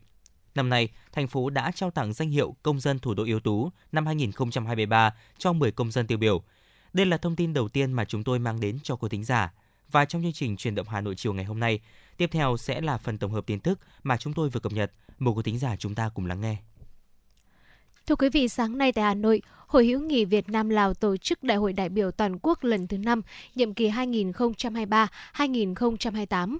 Ủy viên Bộ Chính trị, Phó Chủ tịch Thường trực Quốc hội Trần Thanh Mẫn đến dự và chỉ đạo. Tại đại hội, các đại biểu đã nghe báo cáo tổng kết công tác của Hội hữu nghị Việt Nam Lào lần thứ 4, nhiệm kỳ 2014-2023 và phương hướng công tác khóa 5, nhiệm kỳ 2023-2028 các bài tham luận báo cáo nhân sự Ban chấp hành, Ban kiểm tra hội khóa 5, Hiệp thương bầu Ban chấp hành, Ban kiểm tra hội khóa 5, tiến hành hội nghị lần thứ nhất Ban chấp hành khóa 5. Phát biểu chỉ đạo tại đại hội, Phó Chủ tịch Thường trực Quốc hội Trần Thanh Mẫn biểu dương, ghi nhận và đánh giá cao những thành tích quan trọng mà Hội hữu nghị Việt Nam Lào đạt được trong nhiệm kỳ vừa qua đồng thời đề nghị hội tiếp tục quán triệt, nắm vững đường lối chủ trương đối ngoại, thỏa thuận cấp cao của hai đảng nhà nước Việt Nam Lào, vận dụng sáng tạo linh hoạt và có những mô hình cách làm phù hợp, đẩy mạnh hơn nữa công tác giáo dục tuyên truyền trong nhân dân, nhất là thế hệ trẻ hai nước về mối quan hệ đặc biệt Việt Nam Lào. Đại hội đã bầu Ban chấp hành, Ban kiểm tra Hội hữu nghị Việt Nam Lào khóa 5, nhiệm kỳ 2023-2028. Ông Nguyễn Đắc Vinh, Ủy viên Trung ương Đảng, Ủy viên Đảng đoàn Quốc hội, Ủy viên Ủy ban Thường vụ Quốc hội, Chủ nhiệm Ủy ban Văn hóa Giáo dục của Quốc hội được bầu giữ chức vụ Chủ tịch Hội hữu nghị Việt Nam Lào khóa 5, nhiệm kỳ 2023-2028. Tại đại hội, Phó Chủ tịch Thường trực Quốc hội Trần Thanh Mẫn đã trao huân trường hữu nghị của nhà nước Việt Nam tặng 15 lãnh đạo, nguyên lãnh đạo và thành viên Hội hữu nghị Lào Việt Nam đã có những đóng góp tích cực trong việc thúc đẩy mối quan hệ hữu nghị, đoàn kết đặc biệt và hợp tác toàn diện Việt Nam Lào. Chủ tịch Hội hữu nghị Lào Việt Nam đã trao huân chương lao động hạng nhất của nhà nước Lào tặng Chủ tịch Hội hữu nghị Việt Nam Lào, trao huân chương hữu nghị của nhà nước Lào tặng 14 cá nhân và trao huy chương hữu nghị của nhà nước Lào tặng 3 cá nhân là thành viên, nguyên thành viên Hội hữu nghị Việt Nam Lào. Trong tháng 9 năm 2023, Bộ Thông tin và Truyền thông đã ghi nhận cảnh báo và hướng dẫn xử lý 903 cuộc tấn công mạng gây ra sự cố vào các hệ thống thông tin tại Việt Nam. Số vụ tấn công gây ra sự cố tháng 9 giảm 35,6% so với tháng 8 năm 2023, 1.402 cuộc, giảm 8,6% so với cùng kỳ tháng 9 năm 2022, 988 cuộc. Trong đó có 873 cuộc tấn công giả mạo phishing, 30 cuộc tấn công bằng mã độc malware, giảm 35,6% so với tháng 8 năm 2023, 1.402 cuộc, giảm 8,6% so với cùng kỳ tháng 9 năm 2022, 988 cuộc. Cũng theo Bộ Thông tin và Truyền thông, tính tới hết ngày 18 tháng 9 năm 2023, có 1.982 hệ thống thông tin của cơ quan nhà nước hoàn thành phê duyệt cấp độ an toàn hệ thống thông tin, tăng 1,7% so với tháng 8 năm 2023. 1.949 hệ thống thông tin được phê duyệt cấp độ, tăng 106,5% cùng kỳ tháng 9 năm 2022. 960 hệ thống thông tin được phê duyệt cấp độ. Hiện có 3.161 hệ thống thông tin trên toàn quốc. Lễ khởi động dự án báo cáo hệ sinh thái đổi mới sáng tạo mở Việt Nam 2023 vừa diễn ra tại Hà Nội. Đây là năm thứ ba báo cáo được tiến hành dưới sự bảo trợ của Cục Phát triển Thị trường và Doanh nghiệp Khoa học và Công nghệ, Trung tâm Hỗ trợ Khởi nghiệp Sáng tạo Quốc gia thuộc Cục Phát triển Thị trường và Doanh nghiệp Khoa học và Công nghệ và nền tảng kết nối đổi mới sáng tạo Bamboo UP thực hiện. Báo cáo hệ sinh thái đổi mới sáng tạo mở Việt Nam năm 2023 tập trung vào các nội dung cung cấp thông tin cập nhật và thực tiễn về các xu hướng định hình tương lai cho doanh nghiệp, phân tích tổng quan hệ sinh thái đổi mới sáng tạo Việt Nam và các tỉnh thành phố, tổng quan hệ sinh thái khởi nghiệp thế giới và các hệ sinh thái nổi bật, cập nhật các bản đồ 1.500 cộng giải pháp khởi nghiệp và đổi mới sáng tạo Việt Nam năm 2023, cung cấp dữ liệu tham khảo cho doanh nghiệp, startup, quỹ đầu tư và các đơn vị hỗ trợ. Hiến kế phục vụ các công tác thực hiện chính sách hỗ trợ phát triển hệ sinh thái đổi mới sáng tạo ở Việt Nam. Một trong những điểm mới quan trọng trong báo cáo năm nay và có sự tham gia đóng góp của các hệ sinh thái đổi mới sáng tạo của nhiều quốc gia khác nhau như Singapore, Hàn Quốc, Thái Lan. Theo Cục trưởng Cục Phát triển Thị trường và Doanh nghiệp Khoa học và Công nghệ Phạm Hồng Quất, Báo cáo sẽ góp phần tạo nên bước chuyển mình để đổi mới sáng tạo Việt Nam bứt phá. Báo cáo sẽ được công bố tại Ngày hội khởi nghiệp đổi mới sáng tạo quốc gia, được tổ chức vào cuối năm nay. Đến hết tháng 7 năm 2023, lượng tiền gửi của dân cư tại các tổ chức tín dụng đạt mức cao nhất từ trước đến nay. Số liệu từ Ngân hàng Nhà nước cho biết, đến cuối tháng 7 năm 2023, tiền gửi của dân cư tại các tổ chức tín dụng đạt 6,389 triệu tỷ đồng, mức cao nhất từ trước tới nay. Như vậy, so với cuối năm 2022, tiền gửi của dân cư đã tăng gần 524.000 tỷ đồng, tương đương mức tăng 8,93%. Còn so với tháng 6, số dư tháng 7 đã vượt kỷ lục của tháng 6 khi tăng thêm 6.707 tỷ đồng. Trong chiều ngược lại, tính đến hết tháng 7 năm 2023, tiền gửi của các tổ chức kinh tế đạt 5,909 triệu tỷ đồng, giảm gần 44.000 tỷ đồng so với cuối năm 2022. Giá vàng thế giới đi lên đã giúp giá kim loại quý trong nước tăng từ 200 đến 400 ngàn đồng trên một lượng vào đầu tuần ngày 9 tháng 10. Lúc 9 giờ 30 phút sáng nay, công ty trách nhiệm hữu hạn một thành viên vàng bạc đá quý Sài Gòn niêm yết giá vàng miếng SJC ở mức là 68,95 triệu đồng trên một lượng chiều mua vào, 69,65 triệu đồng trên một lượng chiều bán ra. tăng 450.000 đồng trên một lượng chiều mua và 350.000 đồng trên một lượng chiều bán so với cuối tuần trước. Công ty cổ phần vàng bạc đá quý Phú Nhận đã tăng 200.000 đồng trên một lượng mỗi chiều, để là 68,7 triệu đồng trên một lượng mua vào, 69,4 triệu đồng trên một lượng chiều bán ra. Cùng xu hướng, công ty trách nhiệm hữu hạn Bảo Tín Minh Châu để là 68,82 triệu đồng trên một lượng chiều mua vào, 69,49 triệu đồng trên một lượng chiều bán ra, cao hơn cuối tuần trước là 270.000 đồng trên một lượng chiều mua và 250.000 đồng trên một lượng chiều bán. Giá vàng nhẫn cũng đi lên với mức tăng phổ biến là 200.000 đồng mỗi lượng, giao dịch là 55,8 đến 55,95 triệu đồng trên một lượng chiều mua vào và 56,8 đến 57,1 triệu đồng trên một lượng chiều bán ra. Thưa quý vị và các bạn, nhân kỷ niệm 69 năm ngày giải phóng thủ đô, ngày 10 tháng 10 năm 1954, ngày 10 tháng 10 năm 2023, Ban Quản lý Di tích Nhà tù Hòa Lò đã tổ chức trưng bày chuyên đề Sông Hồng cuộn sóng. Những hình ảnh, hiện vật được trưng bày trong chuyên đề đã làm sống lại ký ức hào hùng những năm tháng kháng chiến chống Pháp của quân dân thủ đô và đặc biệt là không khí của ngày giải phóng thủ đô cách đây 69 năm, phản ánh của phóng viên. Trưng bày sông Hồng cuộn sóng được tổ chức thành hai nội dung lớn bao gồm trường kỳ kháng chiến và ngày về lịch sử. Trong đó, nội dung trường kỳ kháng chiến phản ánh không khí 60 ngày đêm, quân và dân thủ đô hưởng ứng lời kêu gọi toàn quốc kháng chiến, kiên cường chiến đấu với tinh thần, quyết tử để Tổ quốc quyết sinh, lập nên bao chiến công hào hùng, tạo điều kiện cho cả nước chuẩn bị bước vào cuộc kháng chiến trường kỳ. Cũng tại nội dung này, công chúng được tìm hiểu về Hà Nội thời kỳ là vùng tạm chiến của địch, chịu chế độ, quân quản, đàn áp, kìm kẹp của chính quyền thực dân. Sống dưới chế độ thực dân, nhân dân thủ đô vẫn luôn đứng lên đấu tranh bằng nhiều hình thức khác nhau, từ những trận tập kích của biệt đội nội thành cho đến giải truyền đơn treo cờ đỏ sao vàng. Với phần trưng bày Ngày về lịch sử, khách tham quan được hiểu thêm về thời điểm sau khi Hiệp định Geneva được ký kết. Hà Nội nằm trong khu vực tập kết 80 ngày của quân đội Pháp. Ngày 8 tháng 10, tiểu đoàn Bình Ca là đơn vị đầu tiên được lệnh rút ra khỏi thủ đô hồi đầu toàn quốc kháng chiến, đã quay trở về tiếp quản các vị trí trọng yếu từ tay quân đội Pháp. Ngày 9 tháng 10 năm 1954, tốp lính Pháp cuối cùng rút qua cầu Long Biên. Quân dân ta hoàn toàn kiểm soát thành phố. Vào sáng ngày 10 tháng 10 năm 1954, lệnh giới nghiêm vừa kết thúc, Ủy ban quân chính thành phố và các đơn vị quân đội chia làm nhiều cánh lớn, mở cuộc hành quân lịch sử tiến vào Hà Nội. 20 vạn nhân dân thủ đô náo nức đón mừng đoàn quân thắng trận trở về. Cờ đỏ sao vàng, băng rôn, khẩu hiệu sang khắp đường phố. Cả Hà Nội hân hoan trong niềm vui giải phóng. Các hình ảnh hiện vật tại trưng bày đã làm mọi người sống lại không khí ngày giải phóng thủ đô khi các đơn vị quân đội chia làm nhiều cánh lớn, mở cuộc hành quân lịch sử tiến vào Hà Nội – nhân dân thủ đô náo nức đón mừng đoàn quân thắng trận trở về. Đại tá Dương Niết, nguyên chiến sĩ tiểu đoàn Bình Ca, nhân chứng tiếp quản thủ đô cách đây 69 năm, cho biết. Lúc về tiếp quản thủ đô, ông mới 19 tuổi, vinh dự, hào hức và vô cùng tự hào. Đại tá Dương Niết nhớ lại. Ngày 10 tháng 10 năm 4 lúc đó tôi là 19 tuổi, tôi đánh nhau Điện Biên Phủ xong rồi về ờ, về tiếp quản thủ đô luôn. Lực lượng chính là tiểu đoàn Bình Ca. và đoàn Bình Ca là cái tiểu đoàn chủ lực đầu tiên của quân đội ta. Chúng tôi ở 214 người để vào tiếp quản. Tôi tiếp quản cái sở cảnh sát Bắc Việt, tức là cái ở 87 Trần Đạo hiện giờ đấy.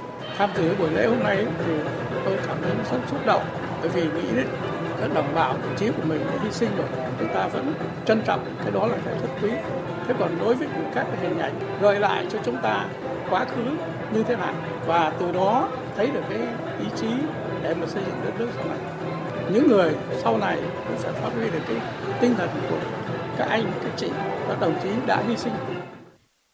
Trong không gian trưng bày, sông Hồng, cuộn sóng còn có thêm các điểm nhấn để du khách chụp ảnh lưu niệm. Đó là khu vực cổng trưng bày gợi nhớ hình ảnh những con sóng sông Hồng đang trào dâng mạnh mẽ như tinh thần bền bỉ, gàn góc chiến đấu, quyết tâm giành lại độc lập tự do của quân và dân Hà Nội. Hình ảnh nữ sinh kháng chiến trường nữ trung học Trương Vương Hà Nội tham gia diễu hành, rước cờ, đề cao tinh thần chống ngoại xâm trong buổi lễ kỷ niệm khởi nghĩa Hai Bà Trưng tại đền thờ Hai Bà vào năm 1953. Hai hình ảnh người tử tù đang cưa song sắt, cống ngầm, nhà tù Hỏa Lò để tổ chức vượt ngục vào đêm ngày 24 tháng 12 năm 1951. Bà Đỗ Hồng Vấn, quận Tây Hồ là nữ học sinh kháng chiến trường Chu Văn An và bà Trần Thị Thanh Hà, con gái chiến sĩ cách mạng Lê Văn Bà, cựu nhà tù Hỏa Lò, xúc động, nói. Hồi ấy đi đúng là còn học cấp 2 đấy. Thế nhưng mà cái thời ấy thì cuộc kháng chiến nó khiến cho con em là nó có một cái ý thức chính trị như vậy, có ý thức về dân tộc, nó mạnh mẽ lắm. Nó là cái thời kỳ mà nó thúc đẩy thanh niên học sinh. À, hồi ấy thì ném truyền đơn, treo cờ, kêu gọi là kháng chiến thì cũng bằng cái mẩu giấy như thế này cũng có thể tự làm được bằng việc viết trên những các cái thứ giấy bút và in nó ra thì tôi tham gia vào phong trào sinh thì đến giữa năm năm 2 thì thành đoàn thanh niên ấy là đưa tôi ra vùng tự do. Cho nên hùng 10 là tôi tôi tôi đi trong cái đoàn quân tiếp quản về Hà Nội. Cái ảnh nhóm các bạn trường Trung Vương mà, mà mà đón cái đoàn quân ấy là đứng ở cái nhà nhà chỗ bờ hồ đường phố đầu ngõ góc đường Điện Tiên Hoàng bây giờ.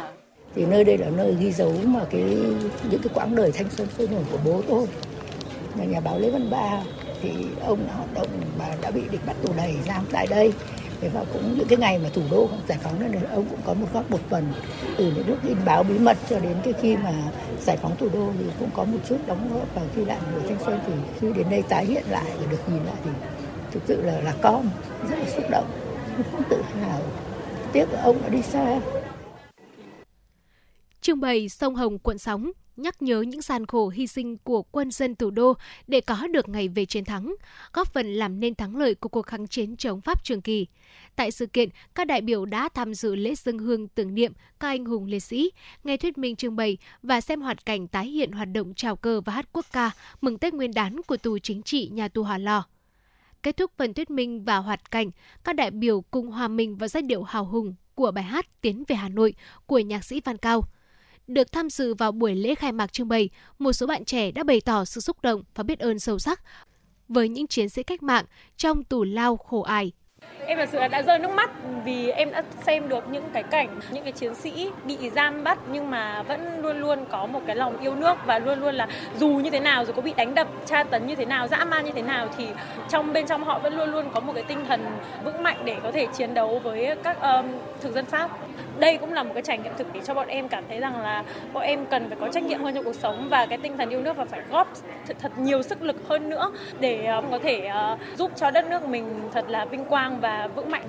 Các cái hoạt cảnh đem lại sự xúc động rất là mãnh liệt. Em và các bạn có thể hiểu được nhiều hơn về các cái lịch sử ngày xưa các chiến sĩ bị giam trong nhà lao.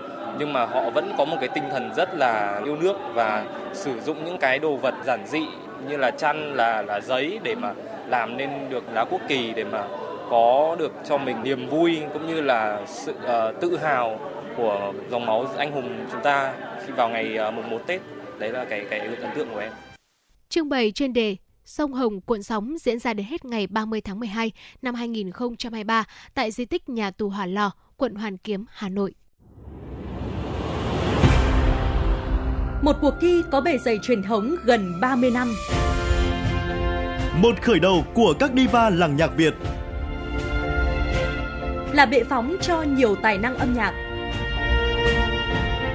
Tiếng hát truyền hình Hà Nội đã trở lại mùa thi 2023 với tên gọi Tiếng hát Hà Nội. Với 4 vòng thi, bắt đầu từ ngày 20 tháng 9 năm 2023, các thí sinh từ khắp mọi miền Tổ quốc sẽ được thử sức tranh tài trong 3 phong cách âm nhạc: thính phòng, dân gian, nhạc nhẹ với cơ hội được vinh danh và tỏa sáng. Vòng chung kết được tổ chức ngày 28 tháng 10 năm 2023 tại thủ đô Hà Nội. Giải nhất cuộc thi trị giá 200 triệu đồng các giải nhì, giải ba và giải chuyên đề đều có giá trị cao và được các nhà tài trợ trao thêm những giải thưởng đặc biệt. Tiếng hát Hà Nội 2023, một cuộc thi, một cơ hội so tài và tỏa sáng. Đăng ký dự thi thật dễ dàng trên ứng dụng Hà Nội On từ ngày 29 tháng 8 đến ngày 20 tháng 9 năm 2023. Tiếng hát Hà Nội chắp cánh cho các tài năng.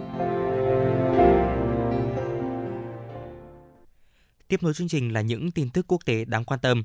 Thưa quý vị, sáng nay theo giờ Việt Nam, đại diện nhiều quốc gia tiếp tục lên tiếng bày tỏ quan ngại và kêu gọi chấm dứt xung đột tại Israel và các vùng lãnh thổ Palestine nhằm mở đường cho đàm phán. Chia sẻ với báo chí, báo cáo viên đặc biệt của Liên Hợp Quốc về nhân quyền ở các vùng lãnh thổ Palestine Francesca Albanese bày tỏ kinh hoàng trước các sự việc, phản đối bạo lực dưới mọi hình thức và cho rằng các chính trị gia và các nhà hoạch định chính sách nên ưu tiên khôi phục tính hợp pháp và trách nhiệm giải trình – sử dụng ngoại giao và hòa bình là phương pháp giải quyết xung đột, thay vì ủng hộ bạo lực nhiều hơn hoặc đứng về phía bên này hay bên kia. Trong khi đó, hãng tin Azera, Đại sứ Nga tại Liên Hợp Quốc Vasily Nebenzia dạng sáng ngày hôm nay theo giờ Việt Nam đã có phát biểu trước Hội đồng Bảo an Liên Hợp Quốc, trong đó lên án mọi hành vi tấn công dân thường, đồng thời nhấn mạnh các lực lượng trong khu vực cần dừng ngay giao tranh ngay lập tức, tạo điều kiện tiến tới ngừng bắn và đàm phán. Quan điểm tương tự cũng được chia sẻ bởi Đại sứ Trung Quốc tại Liên Hợp Quốc Zhang Jun. Một phát ngôn viên Hội đồng An ninh Quốc gia Mỹ vừa xác nhận thông tin nhiều công dân Mỹ đã thiệt mạng trong cuộc tấn công do Hamas thực hiện nhắm tới Israel vào hôm 7 tháng 10. Tuy nhiên, phát ngôn viên trên không cho biết con số cụ thể là bao nhiêu. Quan chức này cũng gửi lời chia buồn tới gia đình các nạn nhân và mong những người bị thương sớm hồi phục. Hội đồng An ninh Quốc gia Mỹ cho biết cơ quan này đang giám sát chặt chẽ tình hình và vẫn duy trì liên lạc với các đối tác Israel và giới chức địa phương nơi xảy ra các vụ tấn công. Hội đồng An ninh Quốc gia Mỹ cũng xác nhận có một số công dân Mỹ hiện vẫn chưa được tìm thấy và cơ quan này đang giám sát chặt chẽ thông tin về những người bị Hamas bắt cóc. Hai tháng sau vụ cháy rừng tàn khốc, đảo Maui thuộc bang Hawaii của Mỹ đã bắt đầu đón du khách trở lại từ ngày hôm nay theo giờ địa phương. Đây là nỗ lực đầu tiên của nhà chức trách nhằm khởi động lại ngành du lịch và thúc đẩy kinh tế trên đảo. Hiệp hội Khách sạn và Nhà nghỉ Maui xác nhận, năm khách sạn ở phía tây đảo Maui đã bắt đầu nhận đặt phòng. Ngoài ra, 8 cơ sở kinh doanh dịch vụ nghỉ dưỡng trong khu vực cũng đã hoạt động trở lại. Hiện vẫn chưa có thống kê cụ thể về số lượng du khách lưu trú tại các khách sạn và cơ sở nghỉ dưỡng. Quyết định nối lại hoạt động du lịch ở phía tây đảo Maui, khu vực bao gồm thị trấn lịch sử Lahaina bị tàn phá nghiêm trọng bởi cháy rừng, đã vấp phải sự phản đối của cư dân địa phương. Nhiều người lo ngại những câu hỏi từ du khách sẽ gợi ý lại những ký ức đau thương về một trong những thảm họa nghiêm trọng nhất lịch sử nước Mỹ hiện đại. Hơn 3.500 cư dân của Lahaina đã ký đơn yêu cầu chính quyền bang trì hoãn việc khởi động lại ngành du lịch. Tuy nhiên, Thống đốc Hawaii John Green cho biết quyết định này sẽ giúp nền kinh tế dựa vào du lịch của Maui dần phục hồi. Bộ Thương mại Thái Lan đang đặt ra một mục tiêu đầy tham vọng, theo đó sẽ tăng kim ngạch thương mại xuyên biên giới lên đạt 1,2 nghìn tỷ bạt, tương đương với 32,4 tỷ đô la Mỹ vào năm tới, tăng 20% so với mức 1 nghìn tỷ bạt trong năm nay. Theo Thứ trưởng Thương mại Thái Lan Napiton Sri Sumbang, Bộ Thương mại Thái Lan dự kiến sẽ hoàn thành mục tiêu này bằng cách thúc đẩy các sản phẩm cộng đồng, sản phẩm chỉ dẫn, địa lý và nhượng quyền. Bộ này cũng sẽ tổ chức các cuộc triển lãm và kết nối doanh nghiệp, mời quan chức từ các nước láng giềng và Hiệp hội Ngoại thương thảo luận tìm phương thức nhằm giảm thiểu các rào cản thương mại. Một người đàn ông 50 tuổi ở tỉnh Svay Rieng, Campuchia, giáp với biên giới Việt Nam, đã tử vong vì cúm gia cầm H5N1. Theo thông cáo báo chí của Bộ Y tế Campuchia, đây là ca tử vong thứ 39 trong số 58 ca nhiễm cúm gia cầm ở người kể từ năm 2005 và ca thứ hai trong năm 2023. Theo Bộ Y tế, mới đây hàng xóm của người đàn ông này đã thu mua gà về để nuôi thịt. Sau đó gà ở nạn nhân và các nhà hàng xóm xung quanh khoảng 50 con gà khác đều chết. Những con gà chết cũng được người dân chia nhau thịt ăn. Hiện nay các chuyên gia đang tích cực điều tra nguồn gốc bùng phát dịch cúm gia cầm và sẽ tiếp tục tìm các trường hợp nghi ngờ và các bên liên quan để ngăn ngừa dịch bệnh lây nhiễm cho cộng đồng. Đồng thời, Bộ Y tế cũng khuyến cáo người dân cảnh giác hơn với dịch cúm gia cầm, đặc biệt là trẻ em và các nhóm người dễ bị tổn thương. Thưa quý vị, sau 3 năm vắng bóng, lễ hội âm nhạc quốc tế Gió mùa đã quay trở lại và được diễn ra từ ngày 14 đến ngày 22 tháng 10 năm 2023 tại Trung tâm quận Hoàn Kiếm Hà Nội và Hoàng Thành Thăng Long. Đây cũng là cơ hội để những nghệ sĩ trẻ tới gần hơn với khán giả. Lễ hội âm nhạc quốc tế Gió mùa 2023 thu hút sự tham gia của 40 nghệ sĩ và nhóm nhạc đến từ các quốc gia như Mỹ, Anh, Pháp, Đan Mạch, Thụy Điển, Hàn Quốc, Singapore, Italia và Việt Nam. Với thông điệp Vibing Your Life, Inspire Your Next, cảm thức đời sống, cảm hứng tiếp nối. Lễ hội âm nhạc quốc tế gió mùa năm nay mong muốn mang âm nhạc tới mọi con phố Hà Nội để mỗi người dân thủ đô có thể lắng lại, cảm nhận hơi thở của cuộc sống, nhịp điệu của thành phố, đồng thời truyền tiếp và lan tỏa nguồn cảm hứng bất tận tới cộng đồng. Cùng với sự xuất hiện kết nối của các nghệ sĩ trẻ, chắc chắn thông điệp này sẽ lan tỏa mạnh mẽ hơn cùng với khán giả tại thủ đô. Phản ánh của phóng viên Như Hòa lễ hội âm nhạc quốc tế gió mùa Monsoon Music Festival 2023 có chủ đề Phố hàng nhạc, lấy cảm hứng từ tên gọi của 36 phố phường Hà Nội. Monsoon Music Festival 2023 sẽ lan tỏa bầu không khí lễ hội bao trùm toàn thành phố để công chúng và khách du lịch cảm nhận hơi thở sống động của Hà Nội với nét đẹp của 36 phố phường. Khán giả có thể dễ dàng di chuyển tới nhiều địa điểm để cảm nhận, thưởng thức âm nhạc ngay giữa trung tâm thành phố Hà Nội. Nhạc sĩ Quốc Trung, trưởng ban tổ chức, tổng đạo diễn chương trình lễ hội âm nhạc gió mùa chia sẻ, trở lại sau 3 năm vắng bóng, năm 2023, lễ hội âm nhạc quốc tế gió mùa Monsoon Music Festival quay trở lại với mô hình mới, một tuần lễ âm nhạc với thông điệp về trách nhiệm xã hội. Có nhiều cái địa điểm biểu diễn trong năm nay của Monsoon thì nó xuất phát là việc là chúng tôi mong muốn tạo ra nhiều cái không gian âm nhạc hơn để có nhiều cơ hội hơn cho các nghệ sĩ trẻ và đồng thời cũng tạo nên một cái thói quen mới về thưởng thức âm nhạc cho khán giả Hà Nội và cả nước. Bên cạnh những cái nghệ sĩ nổi tiếng, những người có khả năng ờ, thu hút công chúng, những người có những cái sản phẩm âm nhạc ờ, mới thì bên cạnh đó thì chúng tôi vẫn xen kẽ giới thiệu những cái nghệ sĩ tiềm năng, những người mà có những cái sáng tạo cũng như là những cái phong cách mà có thể trong tương lai sẽ phát triển và trở thành những cái ngôi sao âm nhạc và đóng góp cho đời sống âm nhạc. Trong Monsoon lần này là những nghệ sĩ biểu diễn, họ sẽ hát live và biểu diễn thậm chí là vừa hát vừa đánh nhạc cụ 100% chứ không hề có một cái sự hỗ trợ nào. Lễ hội âm nhạc quốc tế gió mùa năm 2023 thu hút sự tham gia của 40 nghệ sĩ và nhóm nhạc, trong đó có nhiều nhóm nhạc nghệ sĩ trẻ như Lốp Đốp, Mèo Lạc, Pháo, Minh Tốc và Lam. Nhiều nghệ sĩ xuất phát từ dòng nhạc indie này bước ra khỏi vùng an toàn của mình và đến với những sân khấu cộng đồng để lan tỏa năng lượng âm nhạc trẻ của mình đến công chúng. Các nghệ sĩ tham gia vào Monsoon Music Festival năm 2023 cũng luôn cảm thấy rất hào hức, mong chờ và vinh dự tự hào. Rất là Minh và Lam đã có cơ hội được tham gia Monsoon từ những mùa đầu tiên. Tuy nhiên đây lại là lần, lần đầu tiên mà Minh Tốc và Lam được đứng ở trên sân khấu uh, của uh, phố hàng nhạc Monsoon uh, với uh, danh nghĩa là một ban nhạc cùng với nhau ạ. Mùa Monsoon năm nay thì Minh Tốc và Lam sẽ biểu diễn tại Trung tâm Văn hóa Nghệ thuật 22 Hàng Buồm vào ngày 18 tháng 10, Trung tâm Văn hóa Nghệ thuật 50 Đào Duy Từ vào ngày 19 tháng 10. Kể từ năm nay, chương trình xây dựng nhóm đối tượng khán giả mới, nhóm khán giả cảm hứng, những nhân tố góp phần truyền cảm hứng cho xã hội và tạo đà cho xã hội với vị thế văn hóa và vị thế tài chính hài hòa, độc lập. Đại diện cho nhóm khán giả này chính là những gương mặt nghệ sĩ trẻ. Họ không bị cuốn theo bởi những dung nạp số đông mà thay vào đó họ tự chủ trong việc đưa ra những quyết định sáng suốt bởi sự hiểu biết của chính mình. Đây là những người trẻ có vị thế, văn minh, là những công dân Hà Nội kiêu hãnh và làm chủ Hà Nội, dám ước mơ và sống có lý tưởng. Thông qua mô hình lễ hội thành phố, lễ hội âm nhạc quốc tế gió mùa năm nay sẽ giới thiệu tới khán giả đa dạng loại hình sân khấu biểu diễn. Khán giả có thể dễ dàng di chuyển tới nhiều địa điểm để cảm nhận, thưởng thức âm nhạc ngay giữa trung tâm thành phố Hà Nội, dễ dàng trải nghiệm thể loại nhạc hay nghệ sĩ ban nhạc mình yêu thích mà không sợ bỏ lỡ hay giới hạn. Theo ông Nguyễn Quốc Hoàn, Phó Chủ tịch Ủy ban nhân dân quận Hoàn Kiếm cho biết, Ủy ban nhân dân quận sẽ tạo điều kiện để monsoon được diễn ra tại hơn 10 địa điểm trong khu vực phố cổ, được đảm bảo vấn đề về an ninh, đồng thời cũng mong muốn lễ hội âm nhạc quốc tế gió mùa năm nay có thể lan tỏa nguồn năng lượng tích cực, mở ra cánh cửa giao lưu văn hóa giữa Việt Nam và quốc tế. Chúng tôi cũng đã có cái hướng dẫn công ty Thanh Việt để xây dựng các cái à, phương án để đảm bảo an ninh trật tự và các phương án đảm bảo về trật tự giao thông để khi tổ chức các sự kiện thì đảm bảo an toàn nhất cho các khán giả.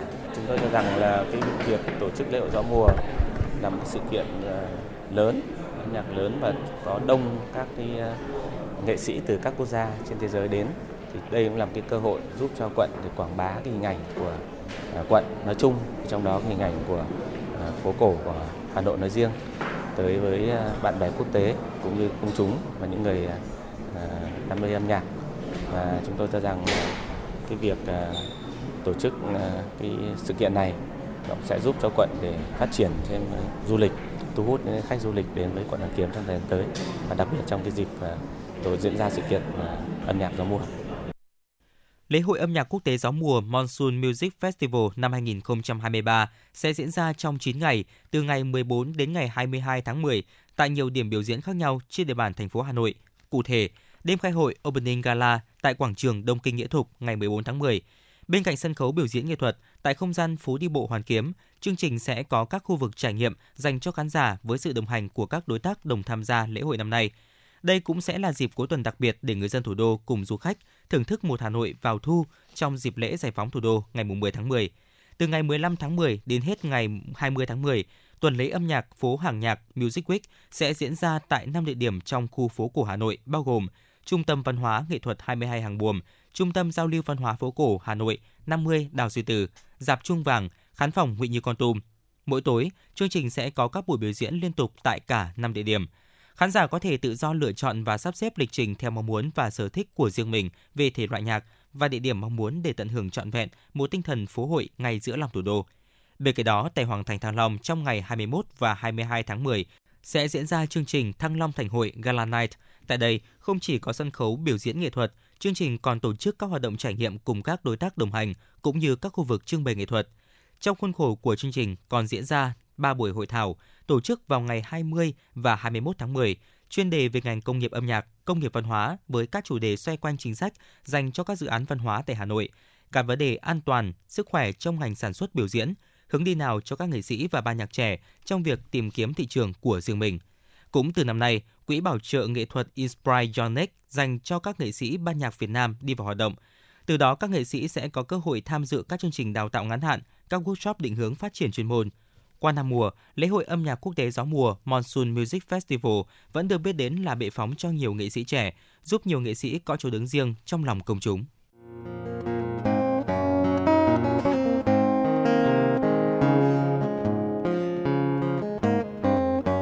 Podcast Đài Hà Nội hôm nay có gì hấp dẫn nào?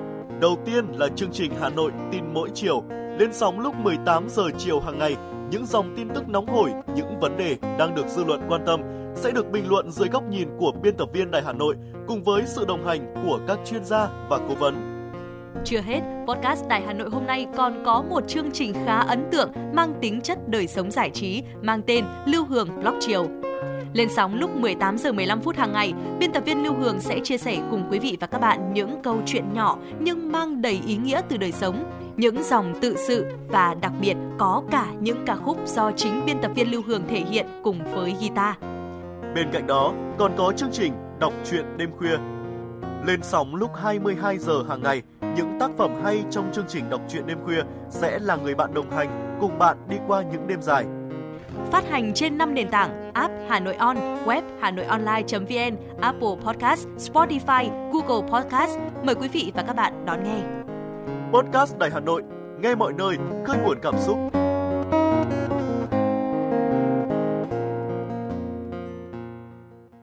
Quý vị thân mến và vừa rồi là phóng sự có tựa đề Hà Nội sẽ có phố hàng nhạc tại lễ hội âm nhạc quốc tế gió mùa.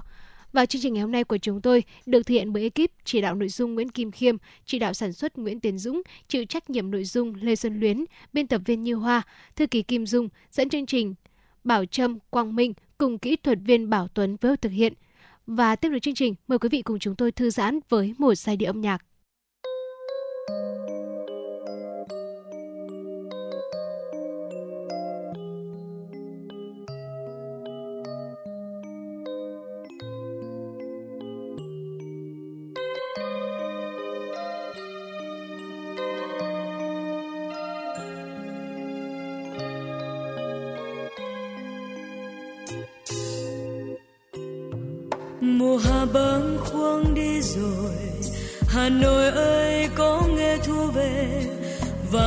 Sắc nắng trên hè. Thu thu chưa tới, nhưng hồn thu đã tới. Chiều lạc lối buông theo làn tóc. Hồ tây ngân nga chuông chiều ngần ngờ dương liễu nghiêng soi vào. Mặt hồ xanh đến khôn nguôi, nghe heo mai nói thầm đều chi đôi vội vàng lá chín đỏ trên cành.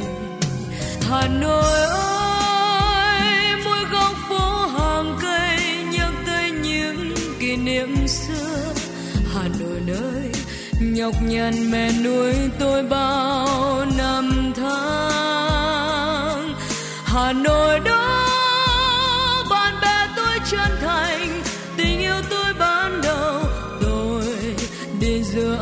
nội lòng thầm hát.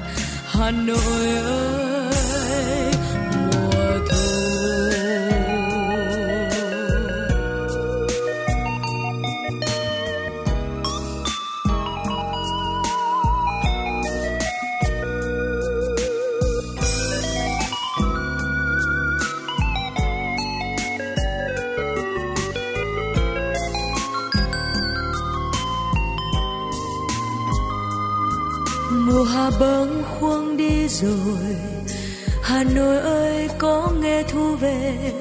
Vàng hoe sắc nắng trên hè. Thu thu chưa tới, nhưng hồn thu đã tới. Chiều lạc lối buông theo làn tóc. Hồ tây ngân nga chuông chiều. Ngần ngờ dương liễu nghiêng soi vào. Mặt hồ xanh đến khôn nguôi. Nghe heo mây nói thầm điều chi đó vội vàng lá chín đỏ trên cành. Hà nội ơi, mỗi góc phố hàng cây nhắc tới những kỷ niệm xưa. Hà nội nơi nhọc nhằn mẹ nuôi tôi bao năm tháng. Hà nội đó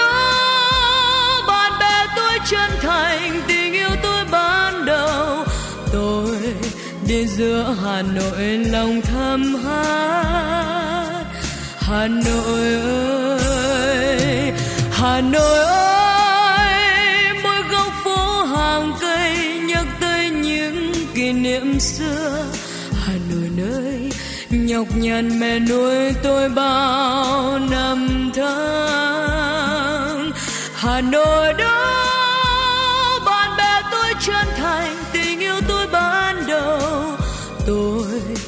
giữa hà nội lòng thầm hát hà nội ơi,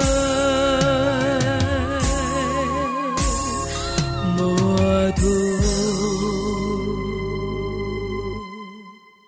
Và vừa rồi là giai điệu của ca khúc Hà Nội mùa thu sớm qua tiếng hát của nữ ca sĩ Mỹ Linh.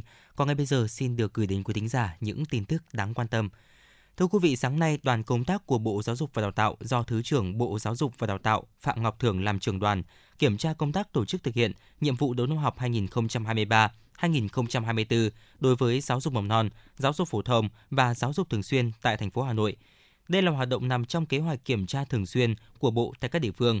Đại diện đoàn kiểm tra ghi nhận thành phố Hà Nội có nhiều nỗ lực trong việc tăng cường đầu tư cơ sở vật chất, xây dựng bổ sung trường, lớp học và bố trí đội ngũ giáo viên, bảo đảm đáp ứng nhu cầu đến trường của con em nhân dân thủ đô. Nhiệm vụ của đoàn kiểm tra nhằm nắm bắt tình hình thực hiện nhiệm vụ năm học, đồng thời xác định những khó khăn vướng mắc để tìm giải pháp tháo gỡ. Hai nội dung trọng tâm của đợt kiểm tra là việc thực hiện chương trình giáo dục chính khóa và việc tổ chức các hoạt động ngoài giờ lên lớp. Sau khi nghe tổng quan báo cáo của Sở Giáo dục Đào tạo Hà Nội để hiểu rõ hơn những vướng mắc khó khăn và đề xuất nêu trên, đoàn công tác của Bộ đã chia thành các tổ làm việc riêng với từng phòng ban và một số trường học. Theo kế hoạch dự kiến, đoàn công tác của Bộ làm việc tại Hà Nội trong 2 ngày mùng 9 và mùng 10 tháng 10. Cũng trong sáng nay, Sở Giáo dục và Đào tạo Hà Nội báo cáo Bộ Giáo dục và Đào tạo về 10 giải pháp trọng tâm năm học 2023-2024 và đề nghị Bộ nghiên cứu tháo gỡ khó khăn, cho phép áp dụng cơ chế đặc thù trong công tác tuyển sinh lớp 10 các trường công lập tại các quận và một số địa bàn huyện giáp danh khu vực nội thành. Việc này nhằm đáp ứng tốt hơn nhu cầu học tập của học sinh trong bối cảnh quy mô học sinh trong độ tuổi tuyển sinh trên địa bàn thành phố hàng năm tăng nhanh. Cụ thể, Sở đề xuất Bộ Giáo dục và Đào tạo cho phép tăng 10% số lớp trường từ 45 lớp trường thành 50 lớp trên một trường, vượt 5 lớp trên một trường cho phép tăng 10% số học sinh trên một lớp, từ 45 học sinh một lớp thành 50 học sinh một lớp, vượt 5 học sinh một lớp, cho phép áp dụng thay diện tích đất trên một học sinh bằng diện tích sử dụng trên học sinh. Nằm trong chuỗi hoạt động vinh danh các thủ khoa xuất sắc, sáng nay, Sở Giáo dục và Đào tạo Hà Nội phối hợp với Thành đoàn Hà Nội và Trường Trung học phổ thông chuyên Hà Nội Amsterdam tổ chức chương trình giao lưu giữa 96 thủ khoa tốt nghiệp xuất sắc các trường đại học, học viện trên địa bàn thủ đô với học sinh Trường Trung học phổ thông chuyên Hà Nội Amsterdam. Tham dự chương trình có đại diện Thành ủy, Sở Giáo dục và Đào tạo, Thành đoàn Hà Nội, Ban giám hiệu Trường Trung học phổ thông chuyên Hà Nội Amsterdam, Trước khi vào chương trình giao lưu, 96 thủ khoa tốt nghiệp xuất sắc các trường đại học học viện trên địa bàn thủ đô đã tham dự lễ dân hương tại Hoàng thành Thăng Long. Ban tổ chức cho biết chương trình giao lưu giữa sinh viên thủ khoa xuất sắc và thế hệ học sinh trường chuyên năng động sáng tạo nhằm tôn vinh truyền thống yếu học, trọng dụng nhân tài và nêu cao tinh thần trách nhiệm, tiếp nối truyền thống của thế hệ trẻ đối với công cuộc xây dựng thủ đô và đất nước trong thời kỳ phát triển và hội nhập quốc tế.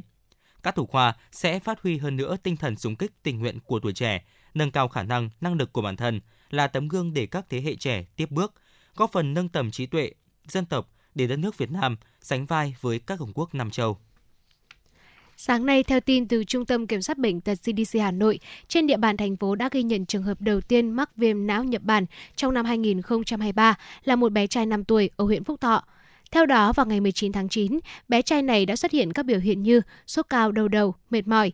Đến ngày 25 tháng 9, cháu bé vào điều trị nội trú tại Bệnh viện Nhi Trung ương. Tại đây, bệnh nhi được lấy mẫu xét nghiệm và kết quả là dương tính với virus viêm não Nhật Bản. Trước đó, bệnh nhi này đã tiêm 3 mũi cơ bản vaccine phòng bệnh viêm não Nhật Bản. Đây cũng là trường hợp đầu tiên mắc viêm não Nhật Bản trong năm nay trên địa bàn Hà Nội. Như vậy là số ca mắc năm nay giảm 3 trường hợp so với cùng kỳ của năm 2022. Thưa quý vị, nem chua là món ăn khoái khẩu được nhiều người yêu thích. Tuy nhiên, theo các chuyên gia về an toàn thực phẩm, ăn nem chua có thể tiềm ẩn nhiều nguy cơ gây mất an toàn thực phẩm. Theo các chuyên gia về công nghệ sinh học và dinh dưỡng, nguyên liệu chủ yếu làm nem chua là thịt sống lên men. Chế biến nem chua là quá trình lên men latex từ thịt sống và không trải qua bất kỳ công đoạn xử lý nhiệt nào. Các vi sinh vật giúp nem chua phát triển trong nguyên liệu và trong lá gói. Những vi sinh vật này có hai nhóm có lợi và có hại. Do đặc thù là thịt sống được làm chín bằng sinh học, không phải chín bằng nhiệt nên không thể diệt được các vi khuẩn, virus gây bệnh và các ký sinh trùng đường ruột. Nguyên liệu thịt lợn sống để làm nem chua còn có thể chứa các ấu trùng sán gạo, sán dây lợn. Khi ăn phải ấu trùng có thể gây bệnh cho con người. Bộ Y tế khuyến cáo người dân nên tuân thủ ăn chín uống sôi và cân nhắc khi sử dụng các món ăn chế biến từ thịt lợn chưa chín như nem chua, nem chạo, tiết canh để đảm bảo an toàn sức khỏe cho bản thân và gia đình. Thưa quý vị, ngày 8 tháng 10 năm 2023, tại Hà Nội, Đại hội thành lập Hội Nội thất Việt Nam nhiệm kỳ 2023-2028 đã được tổ chức. Sự kiện đạt dấu mốc quan trọng trong việc hình thành một tổ chức xã hội nghề nghiệp, góp phần xây dựng nền tảng kết nối, mang lại những đổi thay tích cực và định hướng cho sự phát triển của ngành nội thất tại Việt Nam. Dự đại hội có đại diện các bộ ban ngành liên quan như Bộ Xây dựng, Hội Mỹ thuật Việt Nam, Hội Kiến trúc sư Việt Nam, Trường Đại học Mỹ thuật Công nghiệp cùng các kiến trúc sư, họa sĩ, nhà thiết kế, nghệ dân, doanh nhân hoạt động trong mọi lĩnh vực của ngành nội thất. Phản ánh của phóng viên. Việt Nam là một trong những nước có tốc độ đô thị hóa nhanh trong khu vực Đông Nam Á, dẫn đến sự gia tăng của nhu cầu về nhà ở và không gian sống chất lượng. Với vai trò tham gia tạo lập không gian sống, ngành nội thất đã và đang đồng hành phát triển cùng xã hội, có phần nâng cao chất lượng sống văn minh, hiện đại, giàu bản sắc, nuôi dưỡng thẩm mỹ và thúc đẩy những giá trị nhân văn trong xã hội. Nhận định về ngành nội thất Việt Nam, Phó giáo sư tiến sĩ kiến trúc sư Vũ Hồng Cương cho biết, thị trường nội thất Việt Nam thể hiện được tiềm năng phát triển rất lớn với sự có mặt của hầu hết các thương hiệu nổi tiếng của thế giới.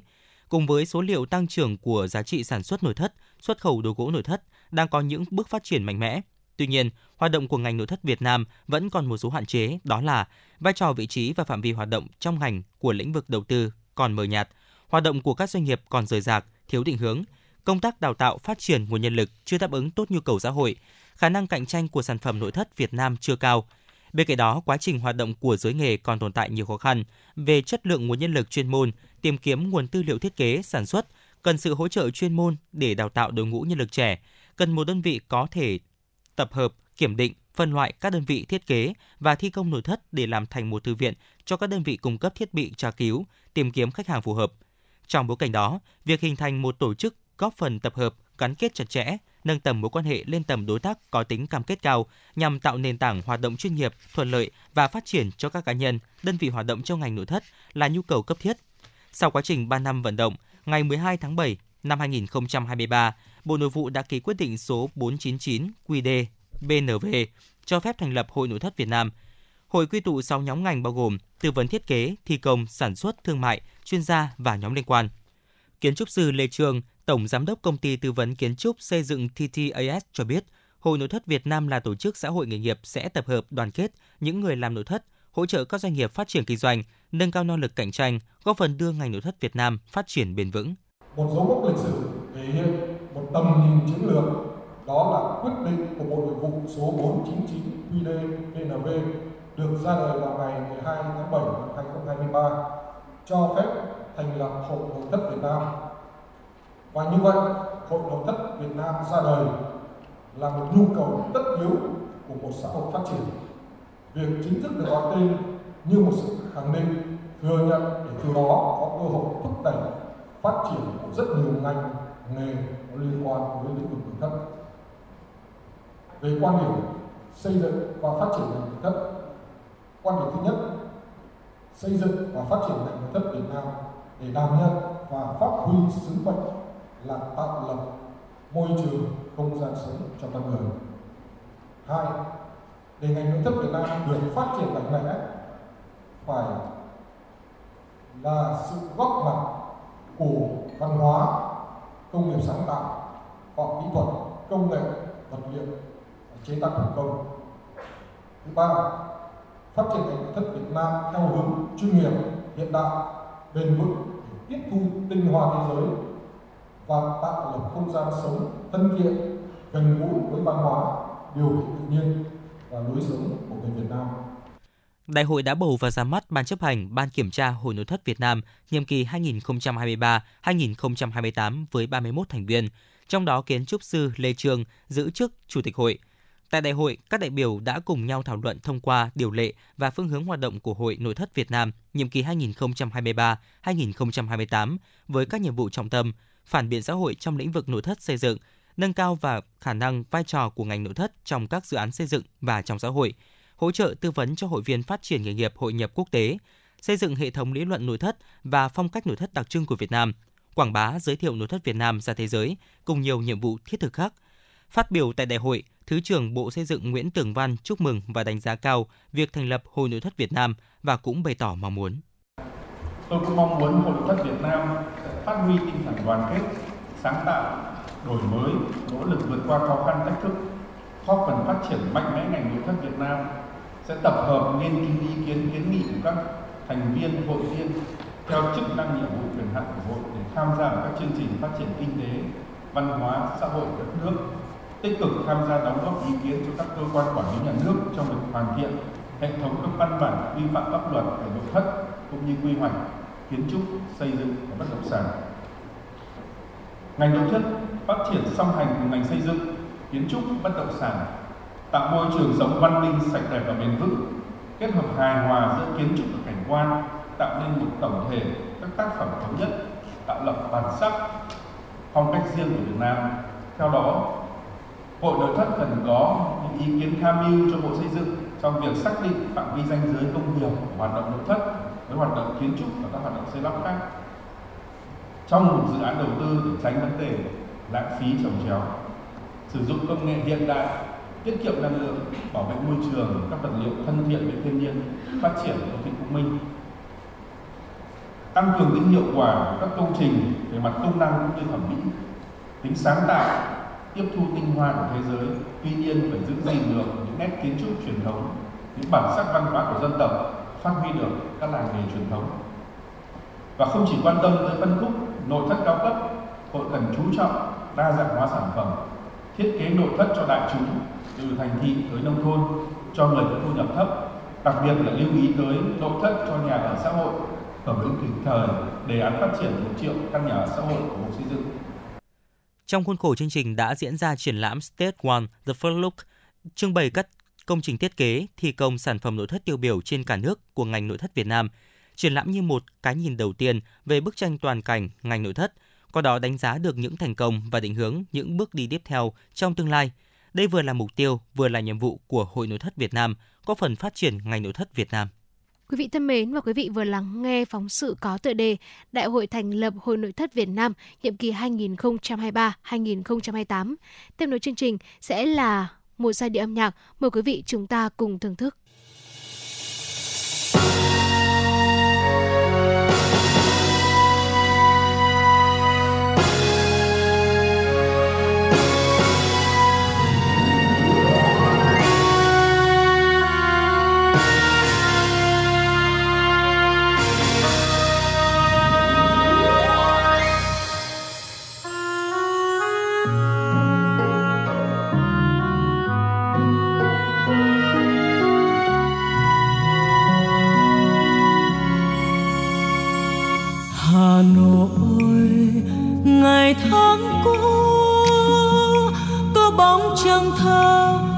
trên mặt hồ. Hà nội, ngày tháng cũ, có tiếng oanh ca bên bờ tường vi. Hà nội, ngày tháng cũ, có dáng em tôi, áo trắng nghiêng nghiêng đường chiều. Tiếng guốc lưa thưa lao sao của trên biển mùa thu, nghe gió heo may hà nội, người có nhớ tháp bút chava liễu xanh vật vờ. Hà nội, người có nhớ, hương lan vương vương bên hồ thuyền người có nhớ chiếc áo xanh lam thơ ngây của em học trò? Áo trắng trưng vương tây sơn em tan trường về. Đường qua nẻo phố hẹp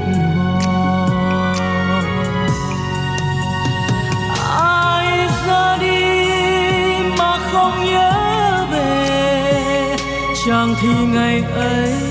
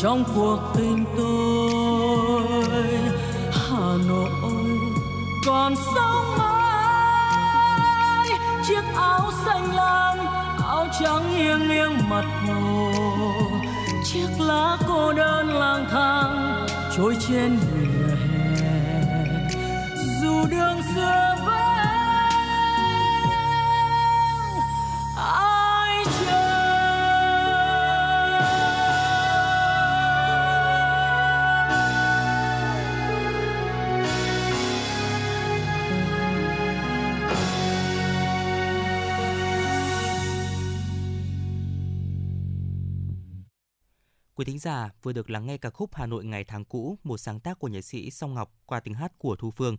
Thưa quý vị, Hà Nội chính thức trở thành một thành viên của mạng lưới các thành phố sáng tạo của UNESCO vào năm 2019 với tư cách là thành phố sáng tạo về thiết kế. Vì thế này càng được nhấn mạnh và củng cố thông qua các tuần lễ thiết kế sáng tạo được tổ chức tại Hà Nội trong đó phải kể đến cuộc thi thiết kế Design by Việt Nam, một hoạt động nằm trong tuần lễ thiết kế sáng tạo Việt Nam năm 2023 vừa diễn ra tại Văn miếu Quốc tử giám Hà Nội. Phản ánh của phóng viên, mời quý thính giả cùng nghe.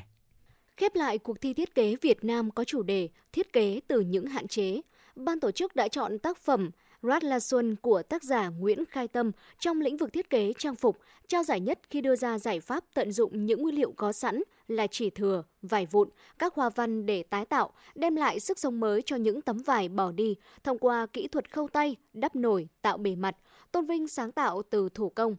Giải nhì thuộc về tác phẩm Đèn trang trí Soli của nhóm tác giả Nguyễn Hồng Cường, Nguyễn Hồng Phúc, tận dụng vỏ trứng để tạo thành nguyên vật liệu cho sản phẩm, mang lại nhiều ưu điểm như giá thành rẻ, kết cấu vững chắc, linh hoạt và thân thiện với môi trường. Giải ba được trao cho tác phẩm One More Sis, chiến dịch truyền thông của Đào Mạnh Khang với mong muốn khơi nguồn cảm hứng từ những điều thân quen và khám phá chất liệu mới từ vỏ bọc cũ.